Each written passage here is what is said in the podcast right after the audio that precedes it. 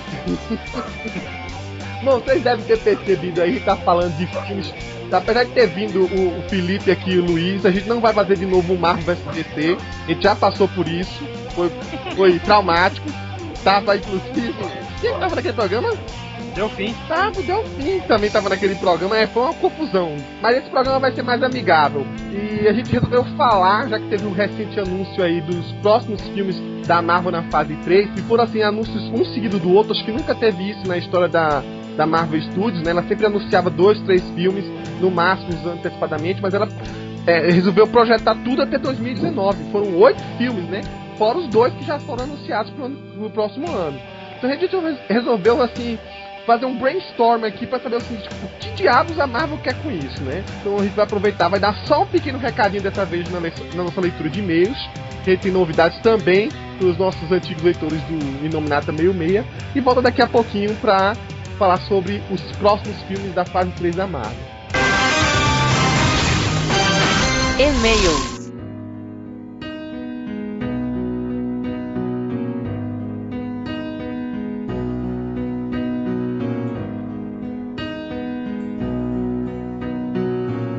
Olá, pessoal! Mais uma leitura de e-mails aqui no Inominata seiscentos e dezesseis. E essa leitura aqui vai ser uma leitura, assim, acho que pra dar aleluia, né? Bora ter a música aí. Eu estou aqui com o meu amigo Paulo. Olá, tudo bem?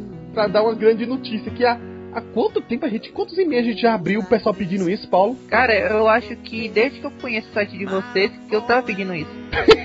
Olha que vergonha. O Paulo já tá pelo menos mais de um ano gravando podcast com a Rita, me conheceu um site antes disso. E a gente demorando pra atender aos nossos leitores. E aí, antes de dizer o que é, eu vou ler um e-mail, que é um dos muitos que a gente recebe pedindo isso, pra você ter uma ideia, né? Já que a gente tá numa leitura de e-mails. Então é de, do André Fernandes, de São Luís do Maranhão. E ele coloca o seguinte: boa noite. Eu estou querendo completar a coleção dos podcasts de vocês, o Inominata, mas os links estão offline. Se fosse possível, eu gostaria que os links fossem consertados para eu fazer o download dos casts que me faltam. Não sabia que o pessoal colecionava podcast, mas tudo bem. É, obrigado, inclusive, pela predileção, né? Aí continue com o trabalho ótimo que vocês vêm fazendo para toda a comunidade Marvete do Brasil. Desde já agradeço pela atenção e aguardo a resposta. Obrigado. Bom, eu também respondi por e-mail ao André, já que estava antecipando isso, mas essa semana que justamente é, saiu, tá, tá saindo esse podcast, a gente teve, felizmente, que dá essa notícia, né, Paulo? A gente finalmente tem um feed. Aleluia de novo! Seguinte, é, ainda tô devendo, inclusive, atualizar isso aí nos posts, nos posts dos podcasts antigos, tá? Mas quem quiser ouvir qualquer um dos podcasts, do um ao sessenta e oito, que é esse de agora, só é clicar no nosso link. A gente vai colocar, inclusive, na leitura de e-mails, mas a gente tem um link de feed, que é universo sessenta e seis ponto comule ponto com barra inominata sessenta e seis ponto x m l. Meio comprido, né, Paulo? Bom, enfim, vai estar disponível aí. A gente, inclusive, vai consertar todos os podcasts anteriores para atualizar com essa, com essa nova opção, né, para você poder ouvir nossos podcasts. É de uma maneira muito mais fácil agora, que qualquer celular, qualquer iPad, qualquer tablet, você vai poder, é, num programa que, que seja um programa especializado para podcast, instalar esse X M L e aí vai estar lá o feed. Inclusive, quando tiver uma atualização, você vai estar vendo essa atualização é, nova. Ele vai te avisar e você é, é, vai ter quase em primeira mão o nosso podcast. Então, assim, isso vai resolver esse problema de podcasts antigos que estavam devendo, mas eu prometo também atualizá-los. E também vai resolver o problema do feed, que o pessoal dizia que tinha dificuldade de escutar nos players do nosso próprio site. Então, quem tem smartphone agora, não importa qual seja, tendo um, um app próprio, vai poder ouvir finalmente o Inuminata sessenta e seis. Bom, né, Paulo? É, é, vai ser uma boa agora. O Paulo ainda é das antigas, ele tava me falando. Mas o Paulo me avisou uma coisa que eu não sabia. Ele, parece que o Inuminata sessenta e seis, numa dos links alternativos que a gente tinha, ele dava outra opção de baixar além de M P três. É que era o M P três, também tinha o arquivo O G G do lado, e o O G G tem é, uma compressão diferente. Que é, comprim... a qualidade fica um pouco mais baixa, mas ele é compatível também com o celular, e ele dava cinco vezes menor que o, que o M P três a, equivalente lá. Aí tinha podcast da gente que era mais de cem mega, enquanto ele era vinte. É. Aí, dependendo da pressa da conexão, era melhor usar o O G G. Inclusive, quem não tiver um, uma conexão tão boa, um smartphone assim de primeira linha, né? Isso aí dava uma opção de você baixar é, diretamente no celular, né, Paulo? Exatamente. E, e poder ouvir. É, e justamente você acessava isso através daquele link alternativo, que é onde tem o, ar, o arquivo, né? Que é um dos sites que o nosso podcast está instalado, que é o mesmo local onde a gente está tendo esse feed, né? Esse feed foi feito, os arquivos também estão instalados lá. E eu prometo também aqui, estou prometendo agora, e isso, essa promessa vai ser em menos tempo, né? Que a gente vai ter realmente também uma conta lá no iTunes. Então, isso vai demorar bem menos, já que o, o grosso já foi feito. Então, em breve, aguarde aí é, que o Inominata sessenta e seis também vai estar tá lá na, pra quem é, é quem é cliente da Apple, né?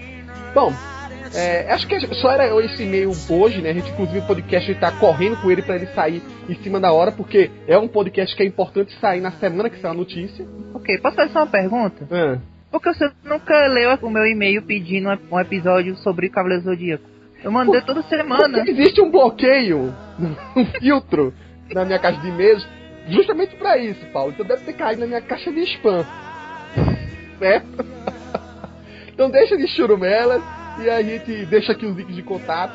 Inominata arroba marvel sessenta e seis é o nosso e-mail, exclusivo pro site, mas você também tem no, no próprio site, você tem um link de contato lá, basta preencher colocando o e-mail certinho. Então, vamos agora juntar com a galera lá para falar sobre essa nova leva de filmes Marvel na fase três.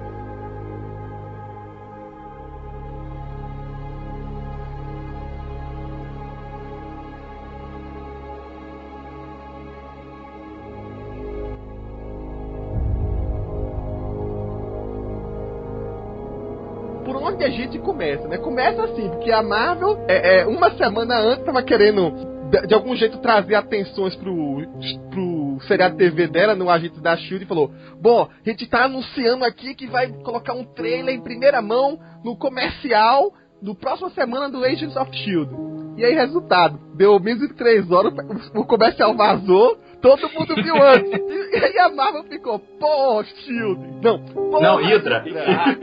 Caramba, é cheio de Hydra, tá na mesma, né? Enfim, e aí ela teve que, digamos assim, liberar esse, esse trailer aí, digamos assim, de forma assim, oficial, né? Porque tinha se espalhado de uma maneira tal que hoje em dia, pô, com o Facebook possibilitando você de colocar vídeos por aí, isso aí saiu a tantas, né? Eu mesmo chutei o balde, peguei um negócio vazado, coloquei, não queria nem saber se eu me pegar depois. Não, assim. mas, até, mas, mas até concordo depois com a teoria do Eduardo aí, que acho que foi esse vazamento aí foi... É, é o Eduardo que essa ideia aí. É, sendo ou não sendo, a Marvel foi obrigada a liberar isso e todo mundo ficou assim, boquiaberto, assim, nossa... Que isso, cara? Porque, querendo ou não, você ainda não tem um, uma ideia de como é que vão se encaixar as coisas em Vingadores Era de Ultron. A gente sabe que tem esse vilão, né? Um vilão até que fi, ficou rapidamente emblemático, mesmo o pessoal não conhecendo, só porque tem essa referência à história do Pinóquio, né? De ser uma, uma marionete manipulada que se liberta da, dos cordéis, né? Como bem propõe o trailer. Mas também a gente tem a Wanda... Tem o, o Mercúrio, né? Quer dizer, a versão boa do Mercúrio. Enfim. Tem... Ah, vai se foder, cara. Temos aqui, além do D C Nauta, um fã de Morrison e do Bryan Singer, gente. Que é o nosso antigo Felipe Morselli. O que a Marvel tem de melhor em filme foi feito pela Fox. É por isso que o Felipe não está no meio-meio, está no Terra Zero. Percebam isso. Bom, é, eu quero ver se você vai falar isso na, no filme do Quarteto Fantástico, Felipe. É isso que eu ia é, falar. Aí, né? Aí você tá forçando a barra, né, cara? Ia forçar a amizade, né? Aí tá demais, né? Cara? Bom, é tanta informação nesse trailer que, assim, eu, eu vou, antes de começar pra falar sobre os próximos anúncios, vamos fazer o seguinte, qual foi o grande impacto que vocês tiveram com o trailer, né? Aproveitando que nosso amigo aí, Luiz, me passou uma série de informações, assim. Não, não estraga logo tudo, Luiz. Não fala tudo de uma vez só, não. Mas dá um resumo aí do que, que você achou. Cara, eu, primeiro, eu não sabia de... Eu não Eu sabia que eu ia conseguir tirar tanta informação de um trailer de dois minutos. Deu, deu pra perceber algumas coisas. É, acho que a primeira é aquele negócio da... Tem uma cena que o Tony Stark fala pro... Ele tá conversando com a Viúva Negra, né, aparentemente. Ele tá falando assim, ah, é o fim. É o fim do caminho que a gente começou a trilhar. E aí dá a impressão de que isso é uma coisa já lá pro, pro, pro final do filme, né? E que é, eles estão fodidos e estão na merda. Mas eu, eu cara, eu, eu seria capaz de apostar que essa é uma das primeiras cenas do filme. Porque assim que eles estão conversando, você percebe que eles estão em cenários diferentes. Tem um frame seguinte do, do, do Nick Fury. E pra mim, é o Nick Fury que aborda o Stark e fala alguma parada assim, ah, o, é, é, a gente tá precisando de você. Aí ele fala, ó, oh, o mundo tá salvo, a shield não existe mais, eu não sou mais Homem de Ferro. Acabou, cara, não tem mais, não tem mais jeito. E aí ele deve falar alguma coisa falando assim, ó, a lança do, do Loki sumiu. É, a Hydra tá por aí, uhum. e aí e aí eu acho que ele vai e começa, ele deve criar a marca quarenta e três, né, que é aquela armadura que foi divulgada na, é, amplamente aí na mídia. Deve, deve ser daí que surge também aquele uniforme do, do Capitão América, né, que tem o logo do, dos Vingadores. E eu acho que essa missão de resgate da lança, do Loki, que tem uma das, da, da, das joias do infinito, né, é, deve ser a primeira missão deles no filme. Uhum.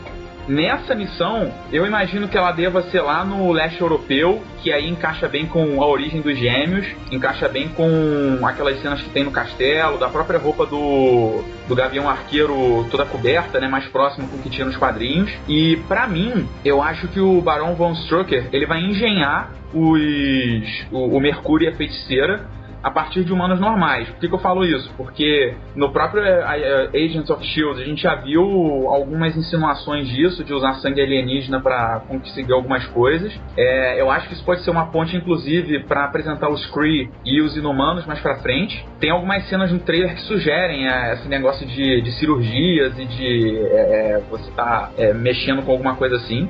É, é, só te interrompendo rapidinho, em Agents of S H I E L D realmente tem toda essa ideia de já querer trabalhar os Inumanos na própria série, né? É, a gente tá vendo agora na segunda temporada que tá trabalhando mais essa história do, do pai da, da Sky. Percebe que ele provavelmente tem alguma relação com a, a Hydra, de algum jeito. Me, mesmo porque eles sabem, um conhece o outro, mas um se dá bem com o outro. Né? Aquela coisa de, de medo, assim, de respeito e temor um pelo outro. Vai, alguma coisa deve ter aí. Assim, eu, tenho, eu tenho minhas teorias sobre a Sky, mas... Vamos deixar pra depois. Agora, isso faz muito sentido, né? De algum jeito, os Inumanos vão ter que ser introduzidos nesse meio tempo, já que vai ter um filme dos Inumanos. Exatamente, que já foi anunciado pra dois mil lá pra frente.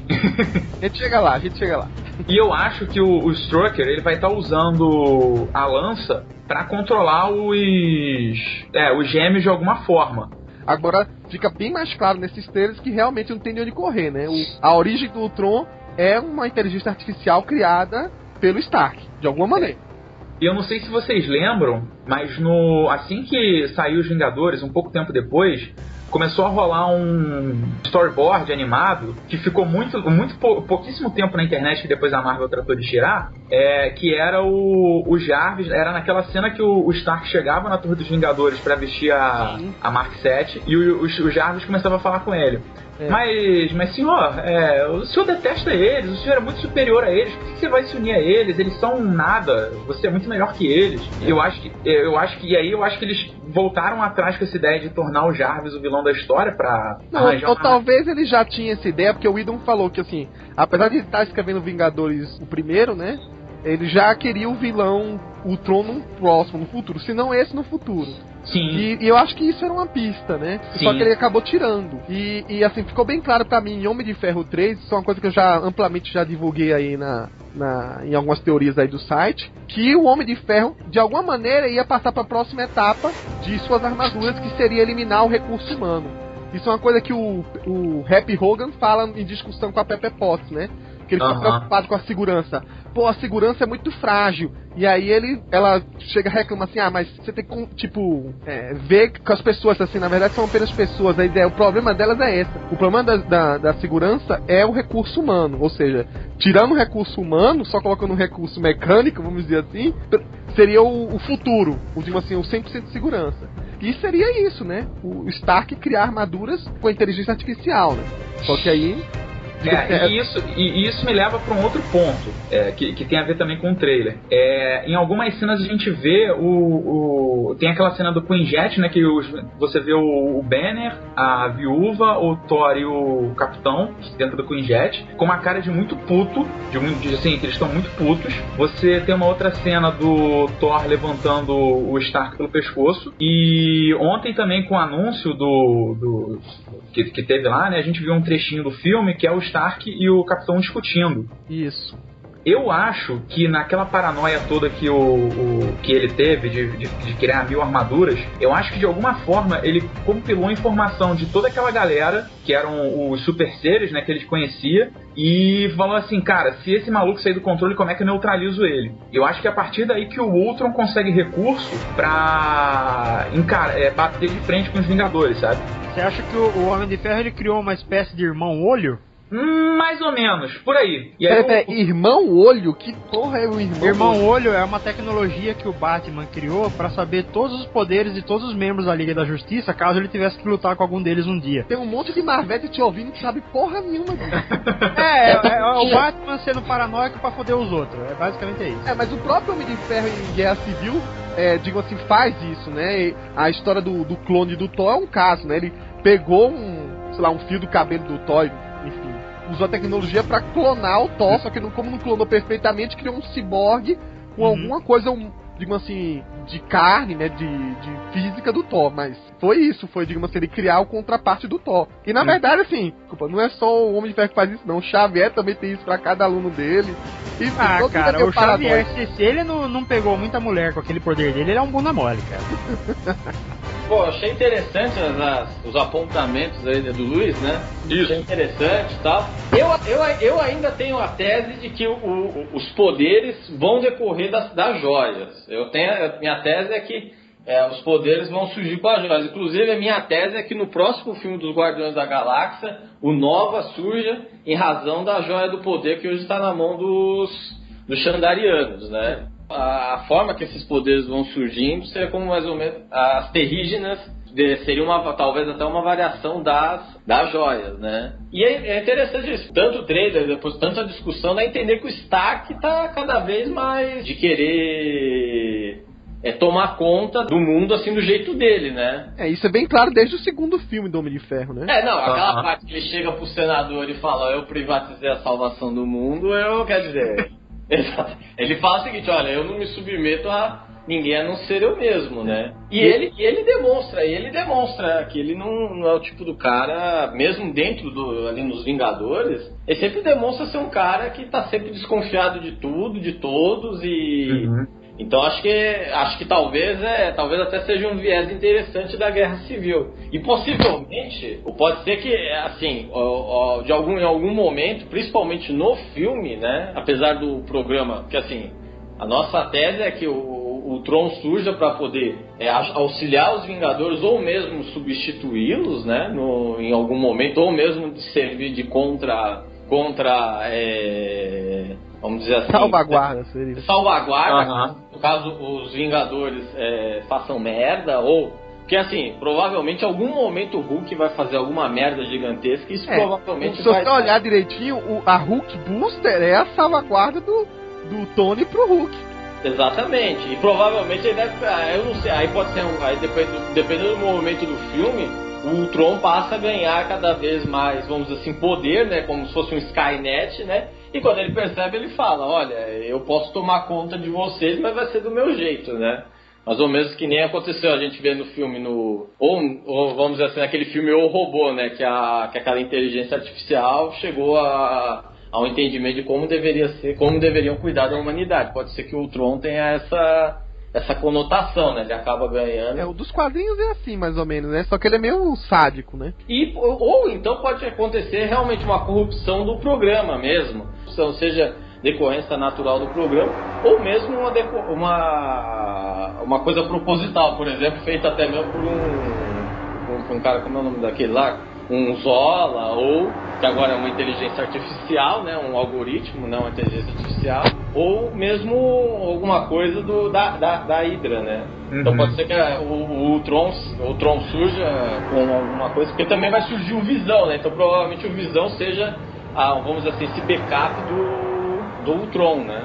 Mas de alguma forma, talvez, no, aparentemente, para poder chegar naquele da Guerra Civil, aparentemente o governo americano vai falar, olha, não dá para confiar nesse bando de maluco fantasiado, mas vai confiar de alguma forma no Stark e vai dar para ele, vamos dizer assim, olha, eu quero que você então... É... Esse diálogo de falta de confiança já tá no seriado na voz do Talbot, né? Então, e aí então talvez o, os caras falem, então peraí, então vamos passar. O Stark, apesar de ser excêntrico e tal, ainda é um ser humano, certo? Normal, né? E aí fala, né? Acho que assim, o final do Capitão América com a Viúva Negra falando que, olha, vocês podem fazer o que vocês quiserem com a gente, mas vocês dependem da gente pra, pra salvar o mundo, então por isso que vocês não vão fazer nada com a gente nesse momento. Isso deve estar tá atravessado até hoje. E mostra um grupo de, de seres é, poderosos, habilidosos, que, não, pode, que não, eles não querem ficar no, fora de controle. A própria iniciativa Vingadores foi quando ainda a S H I E L D ainda tinha aquele conselho, né? Foi barrada também, esse é um dos motivos, olha, não dá pra você me assegurar que você vai conseguir controlar esse pessoal, né? O que eu mais gostei, assim, no trailer foi ver o Tron em ação mesmo, até porque eu sou muito fã do, do James Spader, que é o ator que tá fazendo a voz dele, e, porra, a voz do cara é sinistríssima, né, cara? É, ficou muito é. macabro, cara. Ele uhum. dá, dá personalidade pro robô, isso é uma coisa muito difícil, cara. É, o troco o dentinho, né, se você perceber. É, exato, cara, exato. Mas agora eu... eu senti falta do Visão, cara. Eu achei que ele já ia, já ia ah, aí. Mas, ele, mas eles vão guardar esse trunfo aí pra... Pois é. Mas, mas sabe uma coisa que eu reparei no, no concept art do, do Tron? Essa última versão dele, que tem dente, que tem tudo mais, os, o, o, os braços, as pernas deles, ele tá muito mais... tá muito mais parecido com um músculo, com uma musculatura, do que propriamente com algo mecânico. É quase como se eles estivessem realmente, com, com, à medida que ele fosse evoluindo, né, ele quisesse é, é, tá mais próximo do, do que é um ser humano, só que mais evoluído dentro do, do conceito dele, hein? Ah, é, aquela versão de drones lá, né, de, de ter umas, uns mais metálicos, mais cara de robô mesmo, nem se compara com a última, né? Na verdade, se você olhar o contexto inteiro, falar mais adiante, mas quem ouviu nosso podcast sobre... sobre o Ultron, inclusive, vê que muitas coisas nesse trailer lembra muito aquela Ultron é, Ilimitado, foi, Paulo? Que é aquela do George Pérez? Essa mesmo, Ultron Ilimitado. É, Ultron Ilimitado. Tanto aquela imagem de ter vários Ultrons pegando pra cacete o, os Vingadores, naquele bolo de Ultron, né? É inspirado numa, numa capa do George Pérez, inclusive. E é justamente isso, tem esse lance de uma cidade do leste europeu que está sendo atacada, que foi dominada na verdade, é, o Tron usou ela para fazer acho que um massacre, para justamente provocar os Vingadores, para ir para lá, e ele na verdade cria um monte de versões de Ultron, né, que vira o exército dele, foi aí quando dispara, que até então era um Ultron só por, por história, né? Ele só evoluía. Uhum. Ultron quatro, cinco, seis, tinha a versão meio Dead Metal, Stalker, enfim. Quando chegava lá pela quinze, é que ele resolveu, sabe uma coisa, eu vou re- refazer todas as minhas outras, e isso vai virar um exército assim pra atacar. Claro que só tinha uma que, digamos assim, era melhorzinha, que a gente pode até fazer referência com esse, com esse trailer agora, né? Que é, eu não sei se será, na época era a catorze, enfim, já, já gravou esse podcast, essa, essa ordem me, já me escapa. Mas a última só que era de Adamantium, que inclusive é uma das coisas que esse trailer sugere, que ele vai ter uma forma final mais robusta, mais... É, eles não podem usar Adamantium, hein? Não pode. Não, é. Na verdade, eu tava discutindo com quem, foi com o Marcos Dark. O Wolverine não foi o primeiro a usar Adamantium, foi o Ultron. A revista do Ultron é a primeira que fala de Adamantium. Hum, então, eu, então a mesma brecha legal que eles usaram pro Gêmeos pode usar pro Adamantium. É. Eu não sei também porque, na verdade, se eles pretendem como... Agora meio que tá meio que escancarado que eles vão usar o Wakanda. É, provavelmente vai ser Vibranium, né? É, pode ser Vibranium. Se bem que assim, o conceito de Vibranium é diferente de Adamantium, né? Vibranium é um metal, é, digamos assim... Que vibra! É, é exatamente, que ele é inconstante, que pode explodir, blum, né? Ele não é um... É, ele, ele é um metal... Ah, de, ele, ele desperta o, energia pode... cinética, né? É, deixa não, um negócio é, assim. Seria isso, né? Ele, você, você bate com um Vibranium no, no Vibranium... e ele, digamos assim, causa uma catástrofe, assim, né? Tipo, mas o... o escudo do o... Capitão América não tinha essa merda? Ele tem uma liga. Ele tem? Ah. Ele tem uma liga aí, de vibrânio. Então, mas é, pode coisa. Ser isso. Ele precisa do vibrânio pra fazer a liga, então o que, o que sugere a... a aparição de Wakanda, né? É. Eu... Olha, eu vou fazer uma piadinha infernal aqui. O Zack Snyder precisa de muito vibrânio pra fazer a liga mesmo. Hã? Hã? Hã? Assim, vocês repararam que na, na luta do Hulk com o Homem de Ferro, com a Hulkbuster, o, tem um frame, assim, no frame que dá o close no rosto do Hulk, ele parece tá, as veias muito saltadas, como se tivesse, talvez até sendo dominado por alguém. É, agora a, a, a, a, na verdade, uma deixa do próprio Mark Ruffalo, que ele comenta o seguinte, ele comenta que, quando for falar esse negócio da Wanda, né, ele falou assim, diz uma coisa sobre ela, diz, ela é aquele tipo de pessoa que traz o pior da gente. Não necessariamente que ela é má. Ou seja, ela vai fazer igual nos quadrinhos, vai esmerdalhar tudo. Né? É, então uhum. Provavelmente ela vai criar alguma coisa caótica. Você pode ver que tem uma hora que tá todo mundo meio assim, autista lá, né? Tipo, batendo uhum. na da parede e babando, né? Inclusive tá o próprio Bruce Banner lá, todo, todo se tremendo, assim. Provavelmente por causa do frio, mas também ele deve ter visto alguma merda ou deve ter feito alguma merda. Pra não ficar é... tão, tão é... traumatizado. Nessa cena, inclusive, que o... vocês falaram, o, ele tá com uma cara, o, o Hulk no caso, não o Banner, ele tá com uma cara de meio que atordoado, sabe, como se tivesse tomado uma porrada e ainda tá tentando enxergar.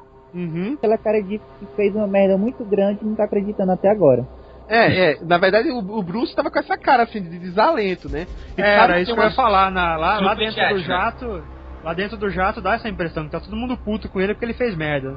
É, isso exatamente. Dentro do Queen Jet. Isso, exato. Exatamente. Então, aí a gente não, não, não sabe direito. A gente sabe é o seguinte, que estavam insinuando alguma coisa que ele teria alguma relação com a Viúva Negra, né? Não sei por que veio esse boato. E aí no trailer aparece uma cena de, da mão do Hulk tentando encostar no rosto calmamente da, da Natasha, né? Mas isso pode ser, na verdade, uma, uma, um jeitinho, não, uma insinuação da Natasha, já que ela é, tem todo o lance de espiã... É, Femme Fatale, né? De querer, na verdade, é, é, acalmar o Hulk usando, sei lá, o charme feminino, alguma coisa desse tipo. Decote dela. É. O charme feminino foi ótimo, cara. Na verdade, ela, ela faz isso há anos com todo mundo no cinema, né? Vocês se ligaram que a Hulkbuster, ela se monta da mesma forma que a Mark quarenta e dois? Sim. E eu, eu achei muito agressiva a parada, porque você tinha visto aquela... A, o Igor, né, que era aquela armadura que ele tinha feito pra, no Homem de Ferro três pra é, suportar grandes pesos, paradas assim. Falou, caralho, a Hulkbuster. E, tipo, a Hulkbuster mesmo é muito maior que ela, cara. Tem... Cara, a Hulkbuster é maior que o Hulk. Tem uma imagenzinha, a gente bota até aí no, no link do podcast, se for necessário, é, que ela coloca, assim, a Hulkbuster, acho que é um, um, um metro e meio a mais do que o Hulk. É, eu tô vendo aqui. Na verdade, cara, a Hulkbuster me lembrou mais um Megazord, porque parece que ele veste a armadura pra vestir a Hulkbuster primeiro. Vocês perceberam que a, é, ela tem uma, tipo... O Megazord foi ótimo. Ela, mas é, mas ela lembra mesmo, ela vai se montando perna, braço. Vocês uhum. perceberam que, inclusive, elas têm um reator arc no joelho? Tem três reatores pra mexer naquela porra, cara. E sem contar que talvez tenha os cotovelos também, né? Como o Stark provavelmente não tá precisando mais disso no, pro coração dele, né? Já que ele... se operou para se ver livre dessa, dessa muleta, vamos colocar assim, ele usa aquilo ali as, como re, somente agora como poder de carga, né, da armadura. Ele não é, precisa eu... ter esse trauma de oh, vou gastar, vou perder minha energia e meu coração vai parar. Eu tinha eu tinha entendido que a própria marca quarenta e dois ela já era autônoma, ela não precisaria do, do reator para funcionar, tanto é que ele conseguia mandar ela para todo qualquer pessoa. Mas isso é uma interpretação que eu tinha tido. É, eu também tinha entendido é. isso, que avançou nesse ponto, a ponto sim, de ele não depender de... Sim, na, na, na verdade, a, a Mark tinha isso, só que assim, ele ainda precisava do reator pro coração dele. Uhum. E ah, ele sim, o reator dele. Sim, sim. Aí no final do filme ele, ele mandou, tirou aquilo, né? É. A Mark chegou num ponto que não precisava nem dele, ele podia controlar ela à distância, né? Uhum. Sim, sim. É, é, é, nos quadrinhos a gente sabe que assim, existe essa ideia de que, que eles colocavam no quadrinho, pelo menos, né?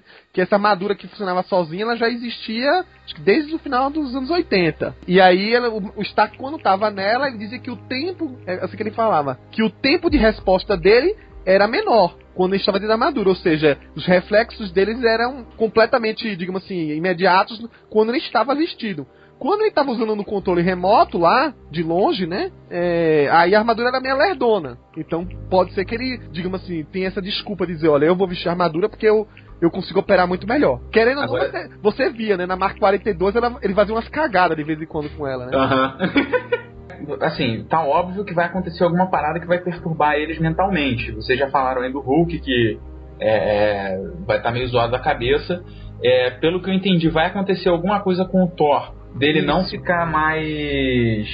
É, vamos dizer assim... Vai acontecer alguma merda com ele, cara. É, alguma treta acontece com ele e com o Homem de Ferro, pelo menos, no mínimo. Uhum. Eu, eu, acho frente, que, né? eu acho que ele vai ver como é que Asgard ficou depois que o Loki ficou lá, cara. Deve estar uma merda. E ele deve ficar ficado muito bolado. Alguém me explica o que aconteceu aí, que eu não assisto os filmes do Thor. O que, que aconteceu aí? Não, então, o que acontece? O, o Thor resolveu ir pra é, Midgard, que é vulgo Terra. Sim, sim. Vulgo esse planeta que a gente mora, né? Que bom. Lá na, na Inglaterra, e ficou dando os amassos na Jane Foster. Justo, justo. Enquanto isso, o Loki, que fingiu a própria morte, se usou ilusionismo e se passou com o Odin e abençoou. Vá, meu filho, vá, vá em paz. E aí o Thor falou, é, meu pai me liberou. E foi. E aí o, o Odin se desfez, né, a, a, aquela forma mítica.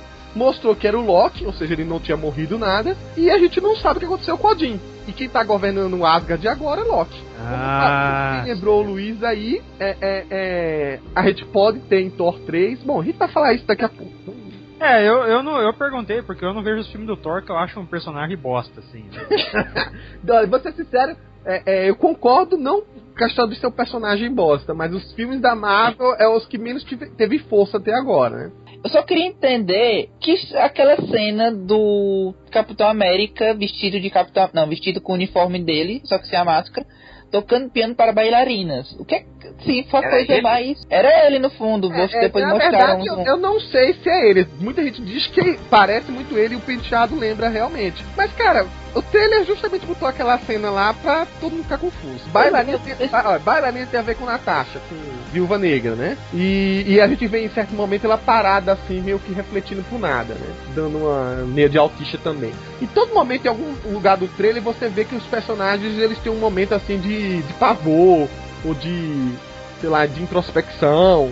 É isso. Não, e tem, e tem umas cenas mega esquisitas, né? Tem o, o flashback dele lá no, nos anos quarenta, com a Peggy Carter, tem uns navios que ninguém entende que porra é aquela. É, pois é. Tem alguma coisa relacionada com o passado? Tem. Então, digamos assim, o Ultron, essa história toda não deve ser uma coisa só fechada na criação do Ultron, ou seja, só focada no Tony Stark, não. Tem re, coisas remetendo ao passado, tem, digamos assim... Ó, provavelmente é o que deve acontecer, Luiz, é, aquela história dele invadir aquele castelo, quem sabe aquele castelo lá, já que é no leste, já que é no leste europeu, seja algum lugar que ele já esteve. Como assim? O Capitão América. Hum, verdade. Oh, vamos, vamos falar dos filmes, então, que vem aí que... Big man in a suit of armor. Take that off, what are you? Genius, billionaire, playboy, philanthropist. Bom, vamos fazer o seguinte, então vamos falar então da, da ordem dos filmes, certo? Beleza. É, vamos começar então com o primeiro anúncio fake, que é o filme que virá, né, do, do terceiro filme da franquia do Capitão América, que é o Capitão América Sociedade da Serpente. Não, brincadeira, né? A, a, a própria Marvel quis trollar a, a galera, né? Tipo assim, que título merda. é esse, né? Todo mundo esperando Guerra Civil. Sociedade da Serpente é um filme de orgia gay, né, cara? Meu Deus do céu. Não, eu falei ontem com o Felipe, ele, a gente tava, eu tava trabalhando, né? E o Felipe tava no trabalho também, mas eu ele tava... Não, com... né? Eu não tava trabalhando e eu não. É isso. Cara vagabundo, não trabalha. Mas ele tava conseguindo acompanhar a, a, os anúncios, né? E eu não, não tava podendo. É. Aí ele tava... À medida que iam anunciando as coisas, ele tava comentando no WhatsApp. Aí ele falou, ah, da, da Sociedade Serpente. Eu falei, caralho, que nome escroto, cara. Tipo assim, todo mundo na maior expectativa. Não, deve ter a briga do Homem de Ferro. O, o Robert Downey Júnior falou que ia estar tá participando e tal. Tipo, ó, que, que balde de água fria, né? Enfim, mas aí no finalzinho, né, o, o Fig apareceu lá e corrigiu dizendo que era Capitão América Guerra Civil. Só que assim, durante a explicação lá, né, ele deu a entender que vai ter coisas do, da saga em si, mas não exatamente aquela coisa de é, obrigar os heróis a, a mostrar quem é ele debaixo da máscara e tal. Mesmo uhum. porque quase todo mundo tá já revelado ali, ninguém tem identidade mais secreta. Então... Vai ser um pouco nos moldes do próprio Soldado Invernal, né? Que ele tem uns traços lá da, da, da história do Brubaker, mas também toma uma linha mais independente, né? Ele toma uma, mais liberdade na história. É, o, o que a gente sabe é o seguinte, uma, uma coisa já foi falada, que o, o, teve um anúncio do... de que vai ter o filme também do Pantera Negra, mas que antes de ter o próprio filme solo, o, o ator, né, que foi anunciado ontem, que é o Chadwick Boseman, que vai ser o Pantera Negra, vai já aparecer nesse filme. Talvez, inclusive, ele já apareça em A Era de Ultron, isso ficou meio dúbio. Mas, e, e que em Capitão América Guerra Civil, o próprio Fig, digamos assim, assegurou que já... a gente já vai ver o Pantera Negra com o uniforme. Então, na verdade, o que a gente deve esperar do, do filme do Pantera Negra. E, na verdade, a própria Marvel já anunciou que ia fazer desse jeito, né? Que seus filmes não vai ser só, necessariamente, de origem a partir de agora. Eles já querem contar, tipo, uma origem rápida e colocar já o, o barco pra correr, né? Bem avançado, afinal... tem todo um contexto de cenário se montando aí pro final. E que, no caso, o Pantera Negra vai ser esse. Então, provavelmente, a gente talvez veja já o, o Boseman... É, já em Era de Ultron, provavelmente com... já que a gente sabe que vai aparecer o Wakanda, tem toda... tudo leva a crer que vai ser isso mesmo. E, e que ele vai estar em Guerra Civil. Como o Pantera Negra vai estar aí, não fica claro. Há várias, digamos assim, pistas, né? Uma das pistas que o Fig falou é que é o seguinte, ele mostrou uma pequena cena lá, que é justamente o que o Luiz falou do Capitão América e o Homem de Ferro, né? Com seus trajes civis, obviamente. É, discutindo sobre uma coisa muito grave que aconteceu. Uma coisa que fez o Thor tomar uma atitude que eles não esperavam. Uma coisa que, que coloca que a Wanda fez eles verem coisas que não, que não deveriam ver. E aí, em certo momento, ele questiona o Capitão América. Ele fala assim, olha, é somente não você. E eu não confio em gente que aparentemente não tem um lado escuro, obscuro. Né? E aí o Capitão América meio que fica puto com ele, já começa a quebrar um pau. E aí, enfim. Então deve ter mesmo realmente esse conflito aí. Entre personalidades, acima de tudo, entre os dois, né? É. Eu acho eu acho pertinente, assim, né? A Marvel tem, tem feito esse, esse histórico de adaptar certos arcos de história pro seu universo cinematográfico. Acho que cabe essa batalha. O Homem de Ferro e o Capitão América, eles são... É, eles têm uma relação, assim, dada a devida proporção, meio parecida com a do Batman e a do Superman, que são pessoas que resolvem a parada, mas com métodos diferentes. E eu torço pra que o Capitão América enfie o escudo no cu do Homem de Ferro. Que isso, cara? É muito grande esse escudo, você tá doido? Que isso, brother. Tá baixando o nível assim, cara. Vai, vai, Pedro. Eu, que, eu quero ver o Downey Júnior tomar porrada. Pô, cara, é promissor, né? Eu acho que, assim, vão ter que... Não vai dar pra... Provavelmente não, não vão pegar na íntegra e tal. Eu acho que vão voltar com aquela questão de... Acho que principalmente que aquele, aquele, aquele conflito que a gente viu no Capitão América dois, né, do, da vigilância do governo, do, do controle, né, só que dessa vez é de alguém mais próximo, né, seria o, o Stark, né, tinha uma, ainda tinha uma certa relação de ascendência, né, entre o Fury e o Capitão, né, mas eu acho que assim, e, e possivelmente até o, o, o, sejam retomado aquele programa lá, né, do, do governo, né, com aquele programa de vigilância. Então provavelmente acho que o conflito vai se centrar bem mais nessa parte mesmo de, de vamos dizer assim, liberdade versus vigilância, né. É, e isso que realmente foi o verdadeiro mote da, da Guerra Civil dos quadrinhos, não, talvez não tenha essa explosão de, de personagens. E uma coisa que ficou bem clara, que o Fig salientou, é o seguinte, é isso que você falou. A S H I E L D não existe mais, e a S H I E L D era a única instância que, digamos assim, fazia essa diplomacia entre os, os heróis e o mundo externo. Agora tá esse clima meio esquisito, né? Desde o final de Capitão América dois, né? Um, a, a Viúva Negra falando aquilo, uma provocação e tal. No seriado eles estão trabalhando realmente bem essa parte aí de insegurança. Mas eu queria saber uma coisa, é, co- como que eles vão adaptar, assim... É, a Guerra Civil, porque as identidades deles são todas públicas, né? Ninguém tem dado secreta ali. A, a, não, mas acho que a questão é, é de liberdade de ação, né? É. A, a, a, ah, é, entendi. É aquela entendi. coisa, o, o, não tem controle. Ó, uhum. Vamos pegar o que eu acho que vai acontecer. Surgiram duas criaturas novas e a S H I E L D não existe mais pra... Vou usar essa palavra, para aliciar os super-heróis como era antigamente. Então, eles estavam agindo de alguma maneira lá no leste europeu, fazendo merda. Então, você, imagine que eles não são agora mais os dois únicos, que existam outros por aí. Já que a gente viu lá no final do Capitão América dois, aquela história, não, são as eras dos milagres. Então, se forem surgindo essas criaturas aí ao léu, qual é que vai ser a ideia? Pode ser uma opção. O Stark falou, ó, vou tomar o que a S H I E L D vazia antes, e eu vou chegar nesses caras, e eu vou obrigar eles a, digamos assim, ser... registrados e não agirem por aí de qualquer jeito, ou seja, ficar de olho. Ou então a versão do Capitão América então assim, que é isso, cara, quem registrava essa galera e ficava de olho e ficava... Antes era, era um, um maluco antes, no passado, sessenta... É, sessenta não, quantos anos faz já? setenta anos atrás. E é, é, é, hoje é considerado um dos maiores vilões da história do mundo, né? Tem essa de ficar registrando gente, não. Então acho que vai por aí. Também acho, cara. Eu acho que o Stark vai tomar a frente disso. Inclusive, acho que o, o, o Vingadores dois vai terminar com o, o Thor fudido, talvez ainda no, no outro mundo lá, em, em Asgard de novo. É, eu acho que a Viúva Negra vai morrer. Que isso? É... é eu Pô, acho só, só que... que a atriz ficou grávida, cara. Mas eu acho não, que não é porque é, não. Ó, o é, Kevin é, Feige, é... eu não aposto nela, não. O Kevin Feige garantiu que ela e o Hulk têm papéis proeminentes na fase três. Então, então é quem manda o Gavião Arqueiro. Aí, aí caiu, caiu sua, sua teoria, Luiz. Ah, é, mas o Gavião Arqueiro também já te falou que era importante. Não, ele é importante pra agora, não pra fase três. Falou que era pra Vingadores. Então, eu, eu acho. Então, então, eu acho que quem morre então é o Gavião Arqueiro. Não, eu acho que assim, necessariamente não pode ninguém morrer, entendeu? Foi pra provocar um racha forte no, no, no, no, no grupo, uma coisa bem forte psicológica, talvez a morte de um deles assim seja... Pode, seja ser, algo... pode ser que esteja o Don Cheadle morrendo, cara, ele tava no filme, marca de combate. Caraca, isso ia ser uma sacanagem, né, cara? Não, aí, não, aí, aí, aí seria... morrer. Apesar que, apesar, que, apesar que ele morrendo, assim, acho que o, o, o Tony piraria de vez mesmo, né? Então, sim. Eu já tô matando o pobre do cara mal. Eu acho que, eu acho que podia matar o Gavião Arqueiro, porque ele é um bucha, né, cara? Que isso, que isso? É, Hoje, cara, o Vingador favorito. Eu acho que ele é um personagem que é descartável dentro do, do limite que o roteiro tá propondo. Eu acho que ele pode morrer. Até porque eles estão com aquela coisa de que o Hulk fez alguma merda. E tem uma cena no gelo em que tá o Hulk e o Gavião Arqueiro. Ele vai fazer igual nos Supremos e mastigar o cara, né? É. É por aí mesmo. Na verdade, eu tenho uma suspeita de que o... essa guerra civil seja só uma introdução da... da... da guerra civil mesmo. E que ela seja meio que o contexto que permeia toda a fase três.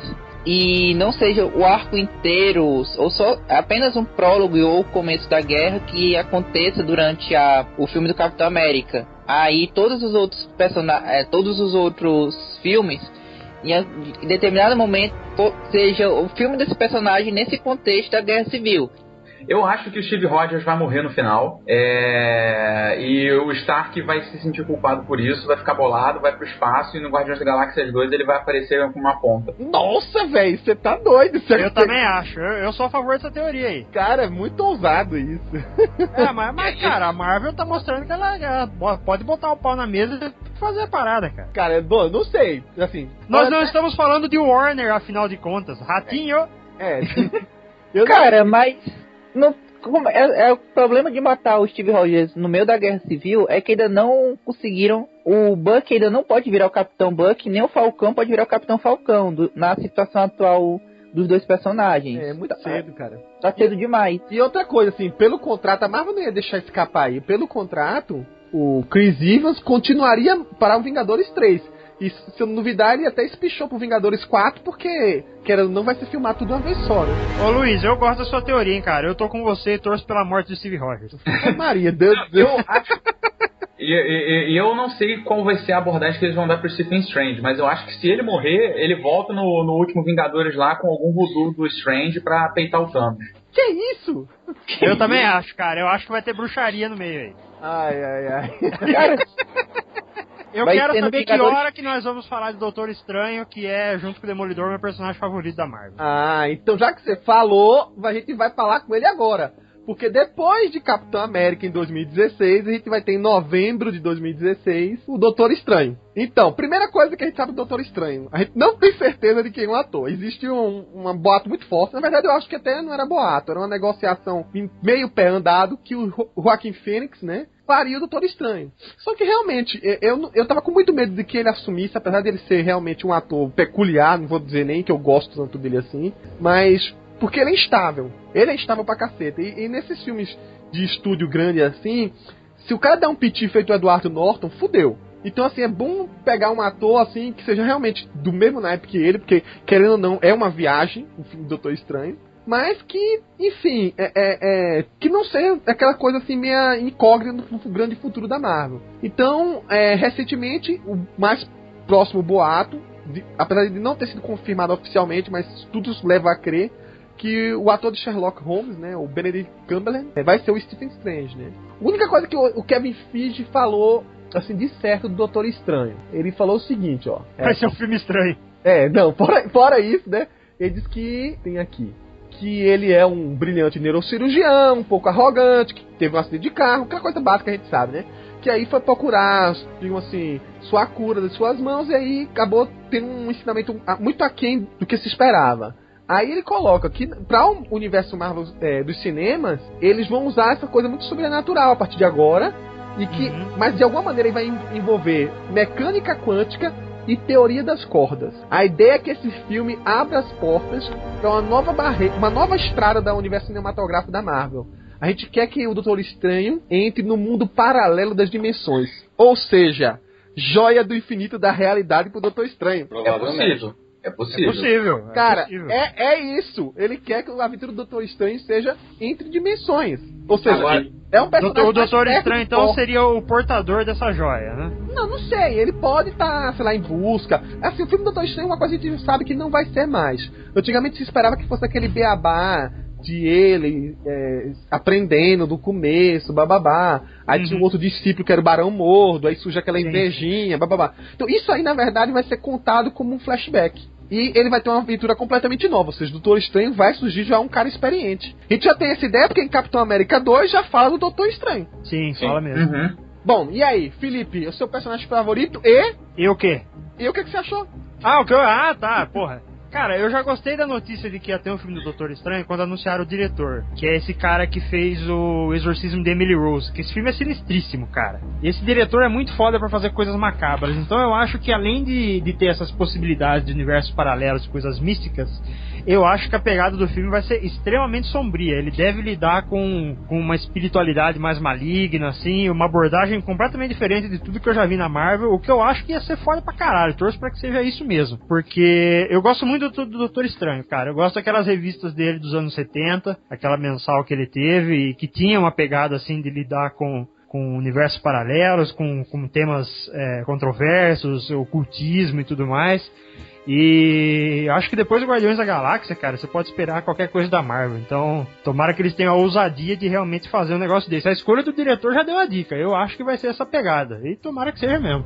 Então, é, sobre o, o, o Strange, não me surpreende essa, essa coisa que eles falaram da mecânica quântica e da teoria das cordas, porque o, a Marvel sempre tratou os personagens, na verdade, o personagem, né, místico dela, de uma forma bem, é, vamos dizer assim, com fringe science, né? Como se, o, o Thor até fala isso no filme dele, né? O, o, que, o que é magia pra gente é ciência no mundo dele. Então talvez o, o, o Stephen Strange esbarre um pouco nessas ciências ocultas aí que pra humanidade de modo geral ainda não tá muito clara, mas que pra ele vai, vão abrir portas, né? Agora, o, o que eu achei mais interessante do, do, do Sherlock Holmes ser escalado é que o, o Downey Júnior também já foi Sherlock Holmes no cinema, então a gente vai ter um encontro de Sherlock Holmes dentro do universo Marvel. Putz! Eita, eu não tinha me ligado disso, cara. É verdade, cara. Eles já se encontraram, acho que numa festa ou num evento, uma vez tem as fotos dos dois, né? um zoando com a cara do outro.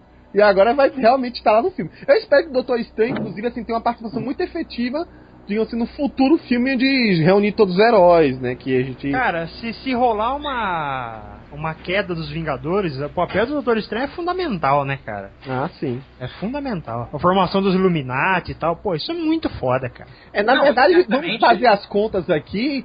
É, a gente vai ter, já nessas contas, né, o Homem de Ferro, o Doutor Estranho, o Raio é uma... Negro, Raio, Raio Negro. Negro, né, já que a gente prevê que vem. Pantera Negra. E Pantera Negra agora, né, que ele não era o Illuminati original, ele mais aparece. É, já dá, só, né? Só Quatro, falta o Reed Richards. É, pode, pode substituir. E o Namor. É, pode substituir o Hank Pym, né? Podia, sim. É verdade. Sim, é verdade. Sim. Na verdade, na, no universo é, dos Heróis Renascem, que ele, eu não me lembro qual era o nome dele, chamava desse grupo, mas era tipo assim, os grandes, as grandes mentes, né? Era justamente... Cavaleiros Atômicos da Tábua Redonda, uma coisa assim. Isso, meu dicionário, é exatamente isso aí. E justamente tá o, o Pym, tá o Banner, ele se inclui nessa, e aí tem o Reed, tem o Homem de Ferro, tem esse pessoal todinho. É, é talvez assim, é o que é o, foi anunciado, é o que talvez tem menos detalhes, né? E assim, cara, acho que vai ser bem interessante, porque ele... Sei lá, é, acho que assim, ele provavelmente, o Doutor Estranho vai ter um papel fundamental no, no, no filme Guerra, na, no último filme, né, que foi anunciado, né, que é dos Vingadores, a Infinite War, né, a Guerra Infinita, né. Sim, eu acho que o cara vai estar tá portando realmente a joia da realidade, né, que pode ser, pode, pode até adaptar o olho de Agamotto. Ah não, esse... velho, não, não estraga o olho de Agamotto, não. É, eu acho, eu acho, eu acho que pela, pela, pela própria, é, pela própria lógica da coisa, eu acho que, eu acho que ele, é, vai, o olho de Agamotto e tal, vai ser a pró- acho que vai ser a joia da realidade. É, bom, não sei. Tem que aparecer o Eternidade nesse filme. Tem que aparecer. Olha, é possível. Eu, se eu não me engano, a Eternidade surgiu a primeira vez na história do Steve Ditko. É, exatamente. É, eu, eu, é, eu faço um adendo aí, porque eu quero muito ver Eternidade, Tribunal Vivo, que eu acho foda, cara. Ó, na verdade, assim... Tem que aparecer todo mundo. A gente vê que a Marvel é, tá chutando um pouco o balde, que muitos personagens cósmicos que apareceram lá pelas tantas, depois da edição cinquenta do, do Quarteto Fantástico, eles estão querendo, chutando um balde e colocando aí. Então, eu não sei como é que foi esse contrato com a Fox até hoje, mas, por exemplo, o Ronan mesmo, originalmente era do Quarteto Fantástico, tá aí. Bom, vocês acham que o Dormammu aparece no... Ah, no... eu acho que tem que ser o um vilão, Ah, tem né? que aparecer, não, né, cara? Tem que ser o um vilão. Que outro vilão... Assim, que outro vilão que eles iam usar? O Shumagorat ou o Barão Mordo? Talvez não, o Barão então, Mordo... Sabe que eu acho que... Eu, ah, eu, na verdade eles podem usar o... até o Mephisto, se quiserem. Exatamente. Cara. Sabe que também... Ah, sabe que eu também achei? O Doutor Estranho pode ser a porta de entrada pra um outro herói no futuro, que é o Motoqueiro Fantasma. Feito de maneira correta. Mas o Motoqueiro ah, já voltou isso, pro... Voltou. Pro... Ah, certo. Voltou, né? O Motoqueiro voltou já, né? Já voltou pra Marvel. É, deu pra disputar agora. Vocês falaram dele e veio o diabo aí. Cara, que vocês estão desmerecendo o Nicolas Cage, que coisa feia, cara. Não, eu acho ele Mas... ruim. Eu acho o filme ruim. Ele já é daquele jeito mesmo. Ele é caricato, né? Ele chegou no jeito profundo ali que não fica pior. Loki is beyond reason, but he is of Asgard. And he is my brother. He killed eighty people in two days. He's adopted.